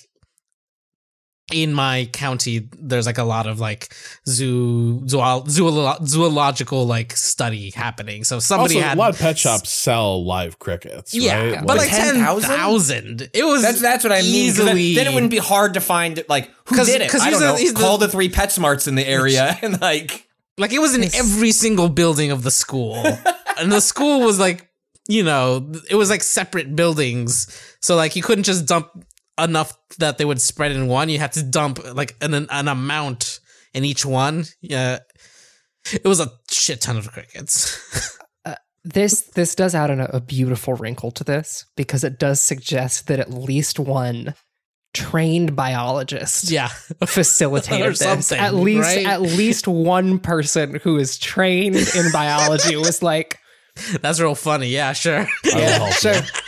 Yeah, Go ahead. It's not gonna went hurt there. anything. Just like there'll be crickets. I went to that high school. I remember that teacher. yeah. Now's my time. Uh, Andrew writes, My email is a two parter. To carry on Patrick's discussion of neighbors getting involved in renovations, my mother had a neighbor who she caught with a measuring tape, measuring the Oh, I distance. think we did this one. Pun- oh, we did. you? we did. We were holding Yeah, this one sorry. for when you Oh, got back because of the second part of the email. Oh, did I? Oh yeah. what yes. was the Okay, keep going. Okay, part two. Rob's discussion about the storage room has clinched it for me. We need to hear from MK. How many weight Oh, cut I, this, we had our own separate discussion about this. yes. Yes, yes, yes, yes. We Okay. We, the, the, this this the, this reader suggested we needed uh to stop having an you know an in between uh and and just we need uh like a right to MK section. Uh, we ask questions, MK gives us answers. Um and uh just so we can get a little more sense of well MK told me this, MK said that. You know what? Let MK speak. what does MK think about the Christmas tree? I don't know. I don't She know. loves the Christmas tree. MK, I believe that. MK adores the Christmas tree. Uh, I think the bigger question now is whether MK is going to support me in my realization about what my home office is going to need. Oh my god, Rob. So I was specking out a good capture PC, and I realized Don't you already have a good capture PC? I don't. Well, yes, Cado, I do. Mm-hmm. It's also my gaming PC. Right. You're fine Those- though. Shh. You're fine. No, I'm not. You don't need another. because then I could then like I could have the PC capture what's happening on a PC without any performance hit. Mhm. Oh, what a dream. We don't we don't need that. yes, we do. We have workarounds for this. Cado We- we li- here. We li- yes. Do you know something I don't? Cado, Cado can be very busy with production stuff sometimes. Sometimes it's just like, sorry, gang. My burgeoning career in i, iRacing requires my full attention and, and screaming, and I can't I can't spare a single frame. Oh my Yeah, god. uh-huh. Uh-huh. So I was like, I was realizing I'm just specking out my gaming PC again to be a capture PC, but that's foolish because then it turns out I just have my capture PC here. Yeah, I'm gonna become the. But if I need a PC, then I need a new gaming PC. The Yeah. gaming PC has to become the capture PC. And there must be a new gaming PC that arrives. An- Yeah. uh, even better, stronger. more exactly powerful. like so much has changed since i since i built this uh pc like the new intel cpus are like really really good um like intel's back on top baby and plus you know the 4090 video card uh is very powerful robusto and so i think You're not going to find anyone good supporting you in this. Robusto. And MK is not supporting you. Your colleagues don't support you. There's No. no way for you to write this off in. Uh, well, I guess yeah, but your taxes. I guess you could. like that's Hold about on. that's the extent of this. Mm-hmm. Do I support the decision on like a personal level, on like a human to another human level? No. Do I support this decision as a person in production? Yes. Yes. if you can you do have, this, you have ha- you have a quarter of a person. Whoa. oh my! Yeah, like the, one Look, quarter of me. Well, I, don't, I, don't, know. I guess kind of parts you, of how do you divide yourself? Yeah, right, how much is production right, Cado? Yeah. How much is personal Cado? was about right. I, I, shouldn't speak for you. I'm sorry. That was out of turn. That was I. I Oh. think I think a half avocado at least is in my corner. Wow, I can't believe It's I can't there. believe you would say that so much of Cado is built around their work life. I can't believe you would define them by that. Rob, What I- for Rob Zacny, what the, the, as long as it just gets him over the finish line. Yeah, yeah. God. Um that says a lot. how yeah, it's like everything would be better probably. But how much like do you have the money to buy a new PC from scratch? He hasn't bought a desk. He hasn't bought lights. He hasn't had an electrician put in those lights. He hasn't Hold bought on. shelves. Hold, Hold on. on. So I have there's a little if I log into Chase Bank, there's a little thing that shows you how much is a little meter that shows how Uh-huh. much of your credit you're using. That's yeah. No. And I'm not using very much of it. Okay. You And should- so that's, you know what, do I Rob? have the money? You should keep it that way. yeah, Do I have. That's the that's where money? it's the the the it's fine. the bar Our- is uh, green because it's good. the media low. market is crushing it right now. Our- Now is the time to have a little debt, have a little fun. You know, just see what happens. Get fun and flirty with it. No, before the really, dark honestly times though, come. honestly though, if if you know everything goes south, the only way you're gonna do this on your own is with two two PCs, right? Like you're just mm. future proofing, right? Right, because right, like this is the thing. I will explain to MK. Thank you. I think we're. I think we got there now. So I'll explain the Cado. I'll, I'll explain to MK. Dude, don't. that Cado I'm not said, helping here. The Cado said. Do not, do not that name I me. have what it takes to be streaming's ba- like next new star, Yeah. but it can only happen if I have a PC built around a core a, a core i9 13 13900K Oh my. God. If you're gonna become a nine? dreadnought VTuber, this is the only way it's gonna happen. yeah. This is this is a three thousand dollar backup plan for when we all inevitably get ethered by Vice. Oh. You can't say you that I said any of this. You can't say that I said any of this. Cado, like Cado, like Ka, like Cado said, like MK. I'm sorry, like Cado said, this is your backup plan.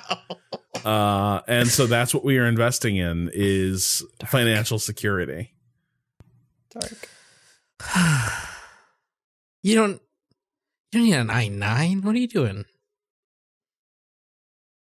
Well, if I don't get that, then the 4090 will be uh, CPU bottlenecked. Can't have For- that now. for can the we? forty what?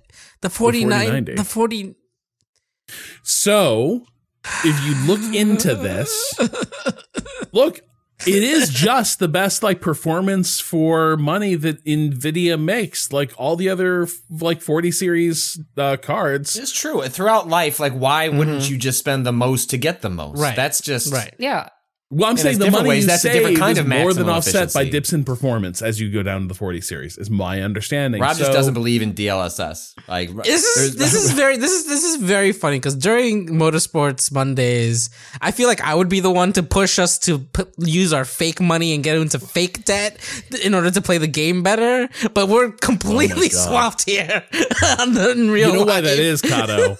because in Motorsport Manager, I'm able to access like higher brain function, and like I am like I can see that this is not a good like this fictional business Uh-huh. cannot afford this expense. It will be a disaster. God, someone needs to gamify Rob's finances. But in this moment, I'm like. It's just like this is just the best. It'll pay for itself over time. yeah. Oh, Once need I to once I invest in a good VTube VTubing persona, you need to you start just it's a working dread on- it's it's a dreadnought. You should just have a little I'll dreadnought. be a with fleet girl. Anime. eye. no. people people people love those girls. They do. Those sad, grave, doomed, beautiful aircraft carrier girls. Shame what happened to them. All right. Uh, so our last our last email uh, is Hey there, Way Gaggle. In episode 535, y'all talked about the layoffs hitting tech and the games industry. I find myself hitting a friction point that I think is interesting around sympathizing with tech workers as much as when working class jobs get these hits and want to discuss it with y'all. As a bit of background, I live in Seattle working in the restaurant industry uh, pre pandemic and transitioned into healthcare in the last two years and consider myself a leftist.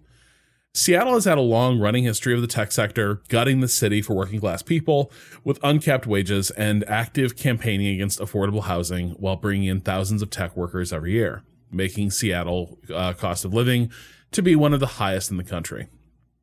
During the pandemic, the majority of people still able to afford going slash ordering out were the tech workers. The consensus among the hospitality industry out here was a massive drop in tip percentages and worsening treatment by customers.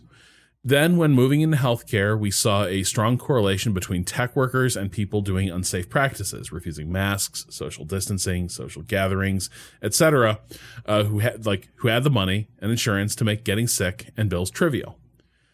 Now, hearing them talk about how they are worried about being able to afford luxury condos they moved into and uh, and the skyrocketing uh, food cost of the city is difficult. Obviously, I can't blame all of this on them, yet it's difficult to feel solidarity for these Amazon, Microsoft, and Facebook employees that have been getting paid three to five times the amount of money that most service industry, grocery, retail workers, and healthcare workers in the city get paid while getting this treatment from them for the past decade. I would love to hear y'all's thoughts on this. Signed, So Tired in Seattle. I think it's a good question. Like, I think there's an answer, but I do think like this is. I don't think this feeling is that unusual, and it's not hard to understand, right? Um, I will say, like many years ago at this point,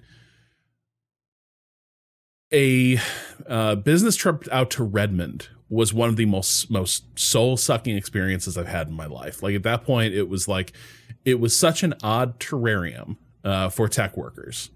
Uh, it's the only place outside of South Beach in Miami where I have seen a traffic jam of like exotic sports cars. I've never seen that happen anywhere else. But for I, Nintendo and Microsoft are all kind of located like, and a lot of these people live in Seattle, and there's like one way to get there. yeah. And so like I think my initial reaction to it is I mean there there's a couple things. Um my first is that I think there are scenarios or interactions that are almost primed to show the worst side of people to one another. For instance, I'm very like supportive of healthcare worker strikes and and all that. These these these things, these actions that are ongoing. Uh, they're they're super important. It's great that uh, healthcare workers are like standing up against exploitative conditions, against hospital networks that are raking in cash while making working conditions uh, impossible and hospitals unsafe. And I'm I'm supportive of all of that. I'm also going to acknowledge up front that some of the worst uh, and like scary interactions that I or my partner have had in our lives have been with nurses and doctors. Uh, and there's a lot of people in that profession that I'm like, fuck you. like, I'm glad you're miserable. Uh, because those interactions have been so bad and so lacking in compassion or even interest in like the things we are bringing to them that it is very easy to like take those experiences and sort of apply them broadly and say like you know well those people don't care about people like me so why should I care about them that much, except for what I get out of it, just like having the benefit of ha- knowing there's an emergency room nearby. But the thing I have to bear in mind with that is like, it's always a hard job. Like, frequently, a lot of these experiences have happened in the context of uh, one of them was like the emergency room at Boston Medical Center. That is a very intense ER uh, in the city and because of like short staffing issues and just the intensity of the job, a lot of times I, I recognize that we would be dealing with people who just did not have the reserves, emotional or otherwise, to be as compassionate or present as they might otherwise have been. I was primed to encounter the worst version of them possible. Mm-hmm. And from their standpoint, I think, you know, they would get hardened uh, and jaded about dealing with patients. You know, when you are one of several hundred people that they might see in a 24 hour period dealing with like great pain or something or or like dem- like demanding more time and attention than they really have to give i understand how you end up in that place of like kind of treating people like shit and making a scary situation worse or more, more traumatic and i try to separate that like personal anger i feel from those situations those interactions with an understanding that on both sides of that we were sort of set up to have a shitty interaction. That doesn't necessarily mean that there aren't biases in the healthcare industry that make these situations more likely, but the table is really set for people to be frustrated and pissed off at each other. And I think that is the first, like, that's my first reaction when I look at this question is I think this is also one of those relationships uh, when you're talking about like, like food service workers and such I think it's very easy to remember your most negative experiences and like have those like sit with you and sting the most. Um, but also you don't necessarily know with 100% accuracy who you were actually dealing with uh, in those moments or what they are bringing with them into that exchange as well. That's that's my first reaction.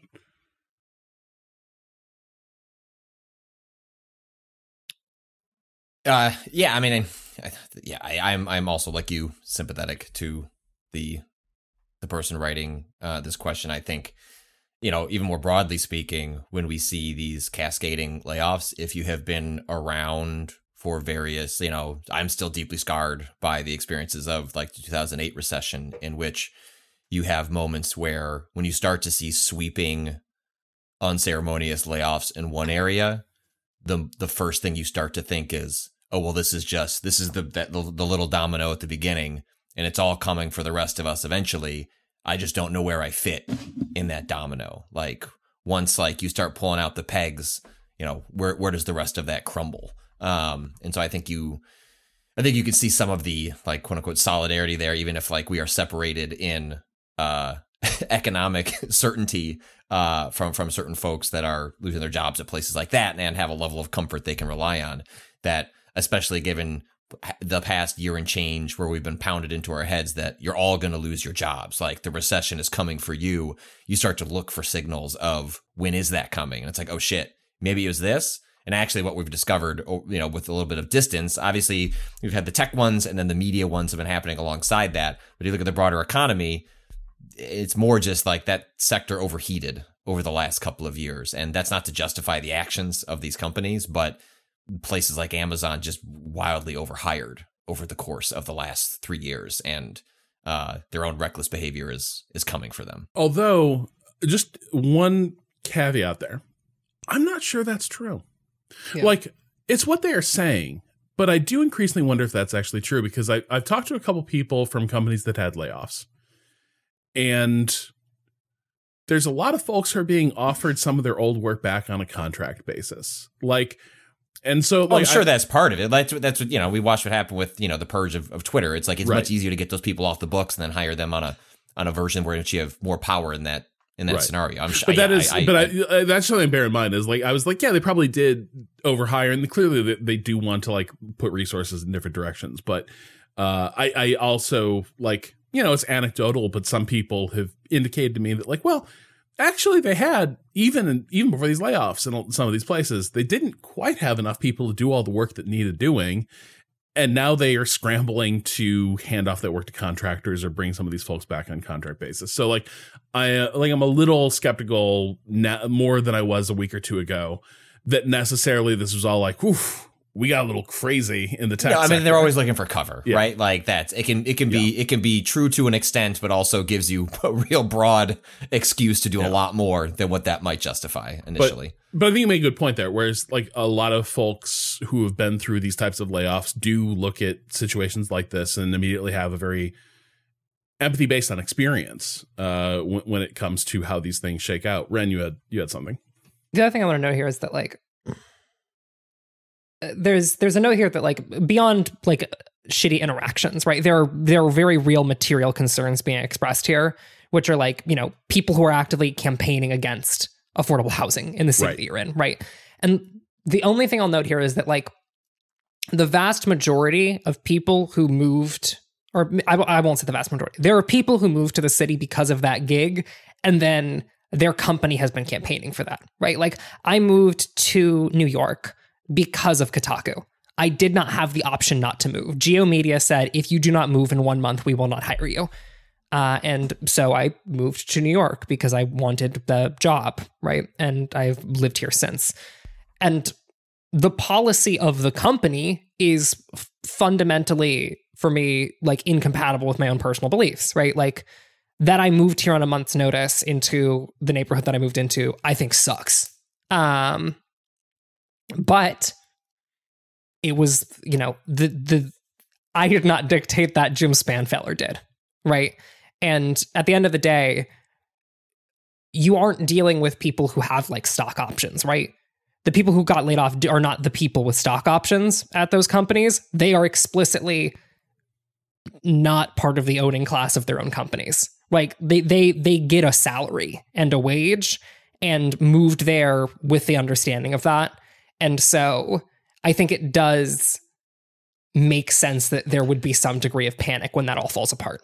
Right. I- and who did everyone's being fucked over by the same person, which is the company that is advocating against um, affordable housing to uh, you know, better bolster, you know, to to to better justify their own hiring practices. Well, and sometimes it's not even necessarily the company, but like the executive class of the company. Because I do know what like uh like uh so tired is alluding to, uh, like from bubbles ago, like friends of mine who have been in tech in the Bay Area, for instance. Right. A lot of those folks they make really good money on paper and you think like wow that annual income like things must be great and then you see they're living in a pretty like really modest like one or two bedroom that you know it's just is, a little bit shabby a little bit rough and they're renting it for a ridiculous amount of, of amount per month. And i know a lot of folks who are in that boat who like are gritting their teeth being like we need more affordable housing in this area. We just need more housing period. But then you discover that like for whatever reason in local communities that like a lot of cases among uh incumbent home homeowners there's continued resistance to uh like new development.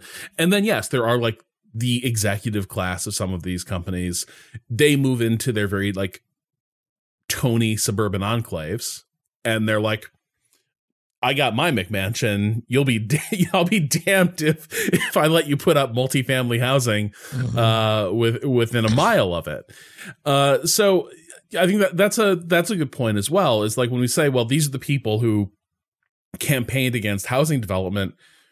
I suspect a lot of people who worked at jobs like these and got laid off probably were also hoping that there would be more housing developed in in the region and they weren't necessarily the people doing it. Um but like again i'm not saying like you're you're wrong to feel this way. I, I think i completely th- this is the thing right? Like something can be totally emotionally true. I totally get like how you end up feeling this way because like Mhm. if your experience of the pandemic is you're in a high mortality line of work. And then a lot of the people the worst people you deal with are these fucking like you know this is a gender specific term. It needn't be but i do feel like you're dealing with a lot of tech man children uh you know uh, uh, like in this business in the backdrop of this this this pandemic uh you know or or let us say like a lot of like um you know classic karens right? Like so, like various like privileged people who just like make your life a fucking nightmare. That's going to really sting. And that's going to be an enduring memory of this. And you're going to encounter a, a lot of folks like that. And i think like what just the way i tend to respond to these things the thing i try to bear in mind is that there's no way i'm taking an unbiased sample size because we dwell on the negative and we don't think about the neutral and the positive vanishes from the back of our mind immediately. Mhm. and two you just don't know what is what is behind some of the interactions the people like have with you. Like like like there have absolutely been days where i've gotten pissed off at service workers.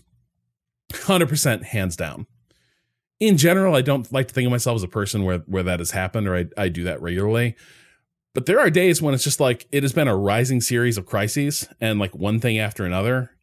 And I fi- I just run across somebody who gave out their last fuck to give hours ago. Mm-hmm. And that rolls forward in our relationship. And suddenly it's like, well, okay, fuck you. I guess I guess this is now an adversarial thing. And that's and, I I try to bear in mind when I when I like think about these uh experiences that make it very easy to like paint with a broad brush. Fundamentally like you're going to be biased in how you take experiences on board. And two there's a lot of people who fit the bill of the class that you are thinking about that don't at all fit your stereotypes about them that that are just not the people who've been giving you grief. Yeah. Um, also, I'll say is that I spent some. I visited a friend in Philly recently uh, who goes to a, a UPenn, the fucking Ivy League, and is in is in grad school there. And like, the thing that pissed me off about being there was not the people, but the fact that that school owns a non a non like insignificant portion of that city, right? Like UPenn owns a significant portion of that city and has turned it into its own playground for rich kids. Yep. And there are also some other people who are there. And like Mhm. at the end of the day, it sucks that UPenn did that, not that like, you know, kids who are on scholarship are going to the school. It's Um, that is that is my reference point. it's almost always more likely that you're what you're looking at are things that exist because of structural issues with Yep. our society, right? Like it's part of the it's a, it's a function of capitalism to extract as much as possible out of its laborers, no matter where uh, in like the tent pole they exist, and like or in on the totem pole they exist, and then like it just means it's gonna it, it's more likely that your your interactions will be adversarial because people who are exhausted, people who are worked to the bone are more likely are less likely to connect with other people just as a baseline sort of like structural thing, you know? Yeah, just just think of the way people talk about like a DMV, right? Like, Yeah. It's like, yeah, those people are miserable. Or the post office. it's Like, yeah, imagine working there. Like, Yeah, you right, know, you know right. what I, I mean? Like the system is is designed And there's for you even- both to have a really poor interaction and and really dislike the other person. And there's even like people who are still not quite management class that are like making good money and like the work that they do and they're still kind of, you know, semi-rich assholes where like there are certain there's certain points where I'm like, well, if we had a different system, they wouldn't be able to do like the like like the the, whole thing about like gentrification happening, right? Or like I never lay that on on the feet of like the people do, doing the moving more that we should Yep. have a system of housing that doesn't allow that to happen, right? Right. It's right. That's the classic thing where it's like a lot of times the person who's like, "Oh, you're coming to this neighborhood and gentrifying it," is like, yes, because they were just priced out of their previous neighborhood by Yeah. Right. people who were priced out of their previous neighbor. Like it, like it just rolls outward and or like or like even the like just like the you know the whole like landlord system is like yeah obviously like that shouldn't be happening basically but for some people who get the right amount of like i've i've i've known i've known people who have like had like a burst of money and they're like well the smartest way to invest this is to own property and rent it. And it's just like that's what you can And do in order in, tor- in order to and like and it's like th- they're um like artists. And so like that is a precarious business to be in. They had enough injection of money at once to buy a property and rent it. And so now they're landlords. And it's just like if that system didn't exist because we didn't need to have that sort of like if capitalism if like housing was didn't work that way and they they wouldn't have bought into that and maybe we were in a better system where artists don't have to like like scrounge for every single dollar like those people wouldn't exist right like it's that sort of thing where like yeah they shouldn't be landlords but like it was the smart decision under the systems that we live under It's the right closest thing to a lottery ticket Right. for a lot of people. Exactly. So really I always I always like take a step back and I'm like is like societally is this just like happening because of the way we've organized ourselves? And 99% of the time it's like yeah honestly if this was organized differently this situation wouldn't be happening. We've Bill arguably the stupidest possible system. Like every once in a while, I, I take some If of we like ju- it was like we just this had may the be right bookshelves for the economy and how we structured society. Like Rob, like like what kind of bookshelf? If we are our most idealized societal bookshelf, what, what are we looking at? I mean, there's a lot of different ways to build a bookshelf. I think I think the you run into real fucked up problems when the bookshelf convinces you that like this is the only type of bookshelf there can be. and you if anything you need to make sure that all the bookshelves become this bookshelf.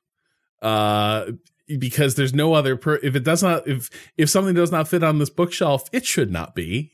Mm-hmm. Mm-hmm. Um, yeah, I like I just flash back to uh to to think back to gamers with uh not gamers with jobs uh GFW radio a long time ago. There's an episode that um Jeff Green tells about a guy whose job was to sell popcorn at Disneyland being approached by a guy who's like, "Man, I'm so like I've got my kids with me. I don't have money, but like my kids screaming for food. It's hot.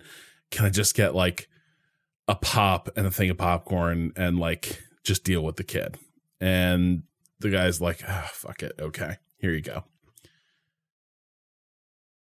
And that was a floor walker, uh, basically hired by Disney to see if anyone was giving away free merchandise. And the guy got shit canned immediately for doing what that. the fuck? And as Shawn Elliott like sort of said on that episode, but it sort of stuck with me too. It's like the thing that has to happen in that situation is like the fact that you two like the, the one guy's doing this to, to the other. The, the the the one guy's job is to catch people like being kind, and the other job the other guy's getting fired from being kind. Whoever set that relate like that's not to say the dude who's like investigating these people and getting them Right. fired isn't like like doing something shitty but the real villain is whoever was like we got to find the people giving out free popcorn Yeah. And drinks to like children on a hot day in Disneyland uh, and get their asses out of here. Whoever that is is your villain. The opposite of that story is uh we, we went to Disney World is the one in Florida, right? Yeah. Um and a friend of ours uh you know is involved in military yada yada and so they rotate through bases and happened to be at the one that was just outside of Disneyland. So we were able to uh, Disney World. So we were able to go there for cheap. And we went one day to the I forget what the place is called, but it's the like kind of adults for Dis like Disney for adults. It's like there's restaurants and bars, things for kids to do, but it's not actually in the park proper. And I'm walking around. We're just trying to like finish a meal, and so I was like, I'll go walk around with Jessica. She was she was maybe two two and a half at the time, and she was ready for bed. And we're just trying to stretch her out for a little bit longer. And there was this guy running some toy little random little toy pop up shop, and it had a big bucket of little plushy dogs, and she became fixated on it. And I looked at the price, and I was like, we'd already, you know, this is toward the end of the trip. I looked at it and it was like above my threshold. I was like, I am, I am desperate, kiddo, but like 30 bucks ain't it. Like, I just can't. Like 10, Right. 15, 15, I could have done it. And so I was like, I'm just going to deal with you throwing a tantrum. So I was like, going to take it out of her hand and like put it back in. And the guy comes up to me. He's like, just, she can have it. And I was like, really? And he was like, it's a big bucket.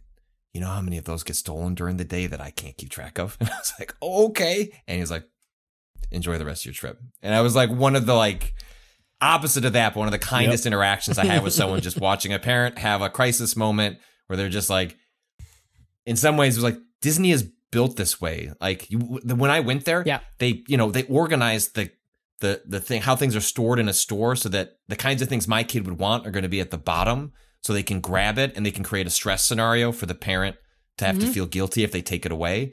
And so to have that moment where someone just recognized like, bro, like this like 50 cent dog that we're charging 30 bucks for, seven other kids stole one when I was like checking someone out. Just have it was was awesome. Like I will always like I tried to go back and give him money. I was like, can I just like tip you? like I'm still giving money in this scenario, but like you should have it. And he was insistent I I just take the dog. So a nice counterbalance to Yeah. that exact that exact story. When when I worked in uh, service uh, up until like re- like hospitality and service and, and housekeeping, etc. The, the the lesson that I've come away with it is always try to fuck over your boss and always try to fuck over the boss of anyone else you're interacting with. Like like like at the end of the day, it you're both you're both getting screwed over. You know, like I don't know. Lie to cops, lie to bosses. Noted. That's a wrap on today's episode of Waypoint Radio. If you want more from Waypoint, you follow us on Twitter at Waypoint, Facebook and YouTube, Waypoint Vice. Uh, Patrick, you want to see if you can get some free popcorn off Ren? uh, you can follow me on Twitter at Rob Zacny. Pa- Patrick, where can people follow you? At Patrick Klepek. Cado. At a underscore Cado underscore appears. Renata. Uh, I'm gonna interrupt you. I cannot read all of these. Wait, did they get? Do we get to Ren? Did I just do that You- by accident? You did Yeah, it yeah, again. you absolutely Birthday boy 100%. was, I thought I was. I thought I was through. God damn it! No, he was saying Renata as you, he was very angry about saying Renata I'm as a- he did. No, you got this. I'm gonna no. Say your Twitter name. You can you can follow me on Twitter at Ren or Raven.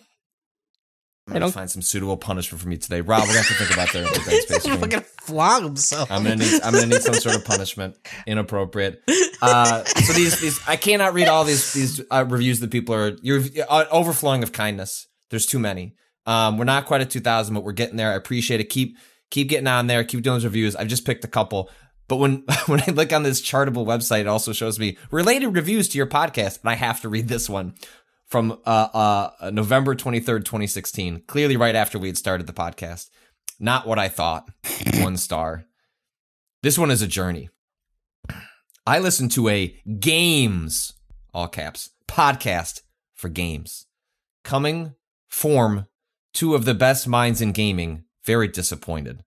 Austin Walker, you can do better. But on the bright side, for a left facing political podcast, not too bad.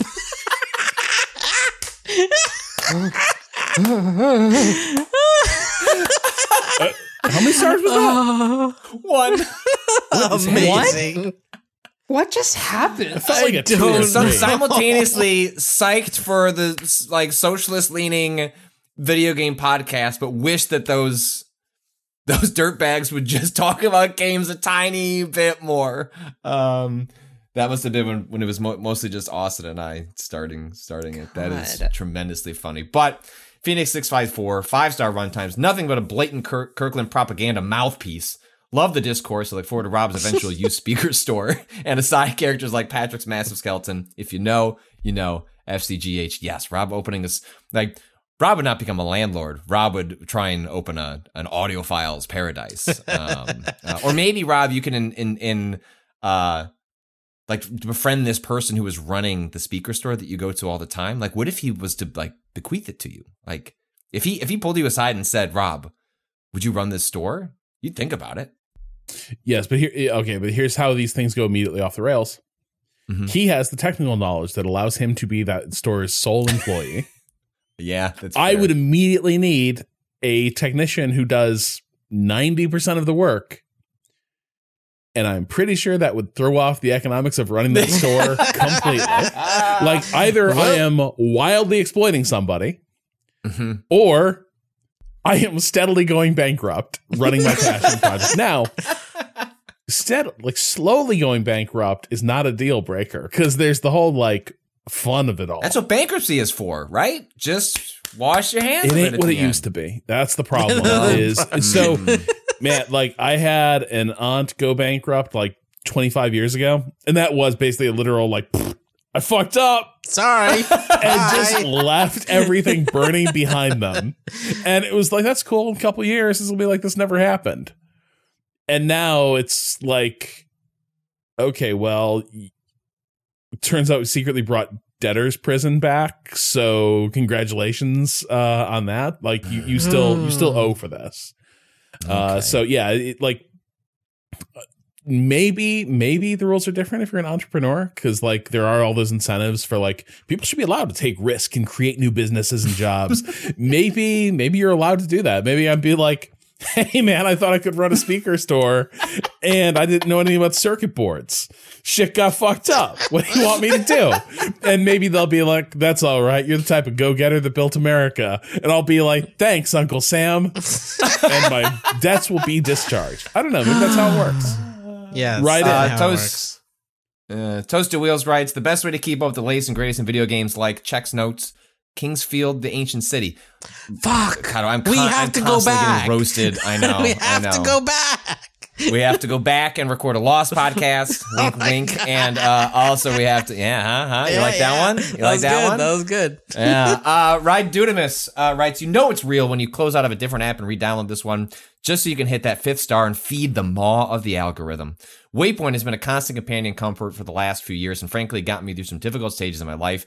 Every person on the pod, past and present, has said something that made me say, "Huh, never really thought about it like that." What more can you ask for? Uh, Were they doing Ren's Uh, bit? That's good. That's good. That's good. That's another good callback. Uh, bicycle. Uh, bicycle. Bis bicycle. That's pretty good. Uh, for a podcast to be engaging enough for me to listen when the subjects being discussed are pieces of media that I haven't watched, played, or listened to, the hosts need to be really funny, interesting, and their chemistry needs to be top notch. This is exactly what you'll get from Waypoint Radio. Rob, Patrick, Cado, and Renner all articulate the reason they love, hate, or aggressively indifferent about a game, movie, or whatever headlines in the zeitgeist. Rob and Patrick have also just uh, gotten into discussing sports, specifically American football. Being someone who's never sat through an entire game of pigskin, it says so much about the conversation that Rob and Patrick have. Even I will sit and listen for hours on end. FCGH, Damien from Pittsfield. Uh, uh, I feel like at some point Apple's going to realize what that acronym stands for and is going to like. I sometimes I have to tell Cado when Yeah, I keep they send me their podcast descriptions, like. Cado, you can't say bullshit in the podcast description. God it's gonna get it. us in trouble with Apple. Fuck. I think, I think you put "fuck" in the title of one one time. I was like, "What are you? What are you doing?" Uh, so I don't know if this acronym is going to get us got by Apple uh, at some point. I mean- so if anyone's from Apple is listening, just like be cool. Like don't like it's good. Be normal Um, about it. Apple loves people Yeah. going home. Maybe to curl up with a nice iPad. uh, let's see. Uh, Nick James FM uh, writes Waypoint Radio has it all. Little freaks, 12 foot skeletons, mallets that wreck stovetops, parasitic wasps, speakers, carrots, coffee capes, tall ships, a Keyblade master, sports, Dev Patel cranking it, protection racket created in elementary school, and so, so much more. But of all of that is an amazing group of people that provide such valuable and needed discussions about gaming and beyond. Especially in these past few weeks, it seems like spaces like these are disappearing at an increasing speed. What you all do is vital, and it's such a delight every time there's a new episode that drops. Thank you. Five star runtimes, five star podcast, FCGH. Damn, people are just really leaning into that one now. Um, uh, King Kush, the turning point on Waypoint, uh, when Waypoint turned into a must listen regardless of topic pod, and was there was an in depth discussion about The Mentalist out of the blue, a show which I adored in high school, but literally none of my peers had watched or even heard of. Bonus points for Chicago Bears talk as well. Super Bowl, Super Bears, Super Bowl 2025. I believe that was you in Austin, correct? Yes. Just all of a sudden, it was like an hour of mentalist talk out of out of nowhere, and both like both of you just had a shared love of that procedural. well, Austin convinced me. He was like, give it a try. Oh, and then you fell for it. Oh, Okay. I did. It's, it's, it's an excellent program. It's a magical journey. You want to see you want to see a, a good actor refine a character that he plays over a period of like seven years and just like shade it in with with such nuance and depth of feeling uh, that you realize like it's just there are things possible in this form that can't happen in a film or even a prestige TV show. Mm-hmm. Uh, MB Neely, uh, World Star five star. That's good. I've been listening from the jump, and I'm only just now reviewing due to the promise of the Lost Cast. keep on five starring those run times. Don't worry, we Yeah. we'll get there. Be- essentially, there'll be like a hiccup in like cover, like that. That a Lost There Cast will be a a gap. category of podcast, and there you will find the like- island. yes, yes, yes, yes. You will turn a frozen donkey wheel, and then Fuck. I swear I'm not spoiling anything if you Nah, haven't seen the show. fine. Those only make them. Uh, B uh, B Penda thirteen. Uh, please help my family is starving. Food eighty dollars. Utilities three hundred dollars. Waypoint Plus, Plus five dollars. Kirkland Band products thousand dollars. A bump and hi-fi system eight thousand dollars. And those are a taste of the delightful reviews people have been leaving over on iTunes. We're we're marching towards uh, a goal of 2,000. Uh, thanks everyone who has been uh, writing in, uh, and a surprising number of you not taking advantage of the question. Is a que- is a is a question is a question mark banned in the in the comments of, a, of an iTunes review? Have too many people taken advantage of, of this in the past, and this system doesn't work? I don't know. But thank you for for writing them. We we sincerely uh, appreciate it. it. Does it's one of the few ways that like you can sort of guarantee the podcast gets a little more exposure than it does in the past. Um, so uh, appreciate everyone taking taking the time and leaving the funny uh, and heartfelt reviews. People need to be exposed to Waypoint Radio. Yes. Yeah. Play it on your phone on the train. Just out loud. Bluetooth Headphone- no no Bluetooth speaker that shit. Just Jesus. So you're saying is I'll take one of those Sonos moves, Right. Because they're they're meant to move. There you go. They got a Bluetooth option. There you go. And uh, just blasting me talking on Waypoint Radio. Uh, I'm really cool and normal. I mean, one time, one time, like when I started uh, doing occasional podcasts when I worked at 1UP, my my dad like sat down at a at a Christmas with like everyone was over. It's like, listen to this, and like put down an iPod or something like that, and like made people listen to me on a podcast because it was novel. It was one of the most horrifying. I stopped would- it. I said that I could not. I could not handle it. I would die. I would. I was- would.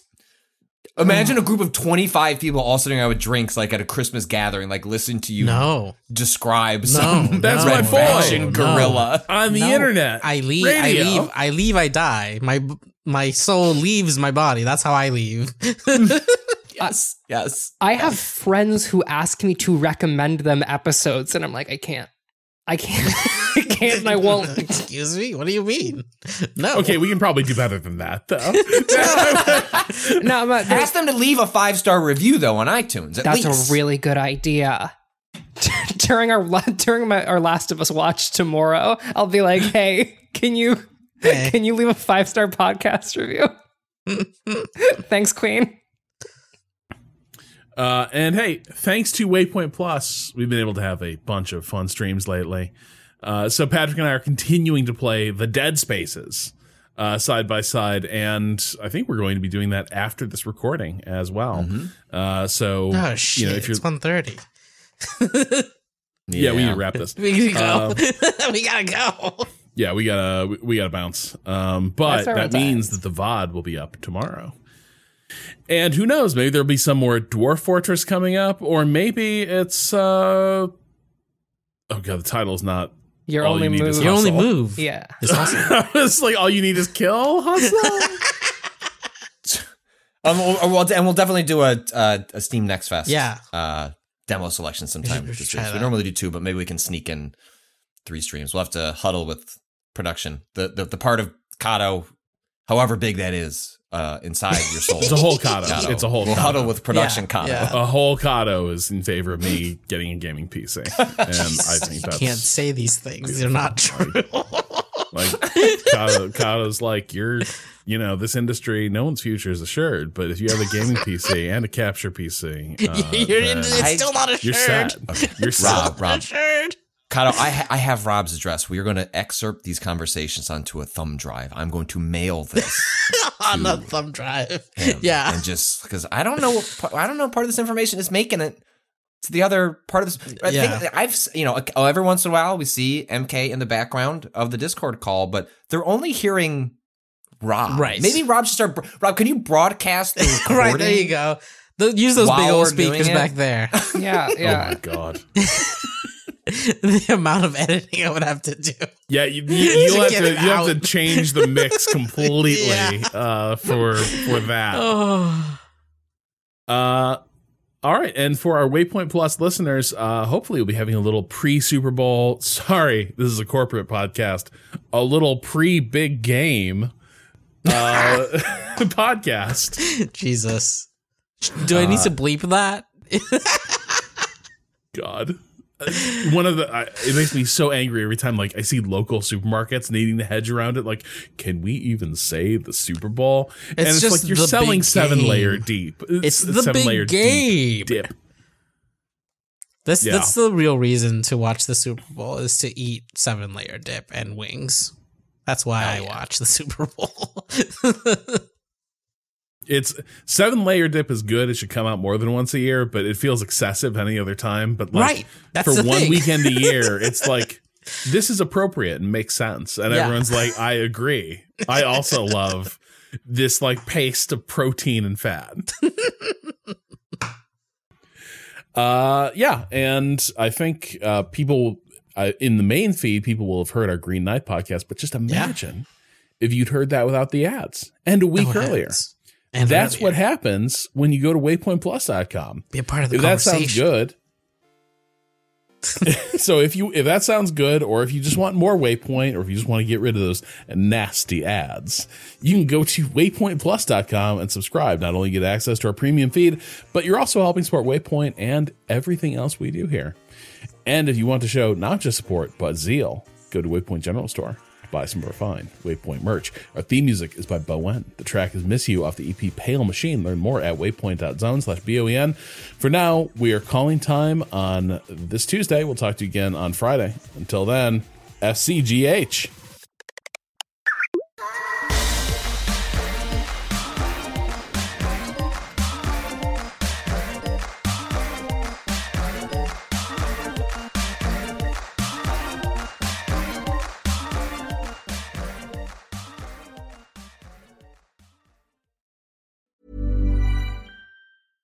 Small details are big surfaces. Tight corners are odd shapes. Flat, rounded, textured, or tall. Whatever your next project, there's a spray paint pattern that's just right. Because Rust new Custom Spray 5 in 1 gives you control with five different spray patterns. So you can tackle nooks, crannies, edges, and curves without worrying about drips, runs, uneven coverage, or anything else. Custom Spray 5 in 1. Only from Rust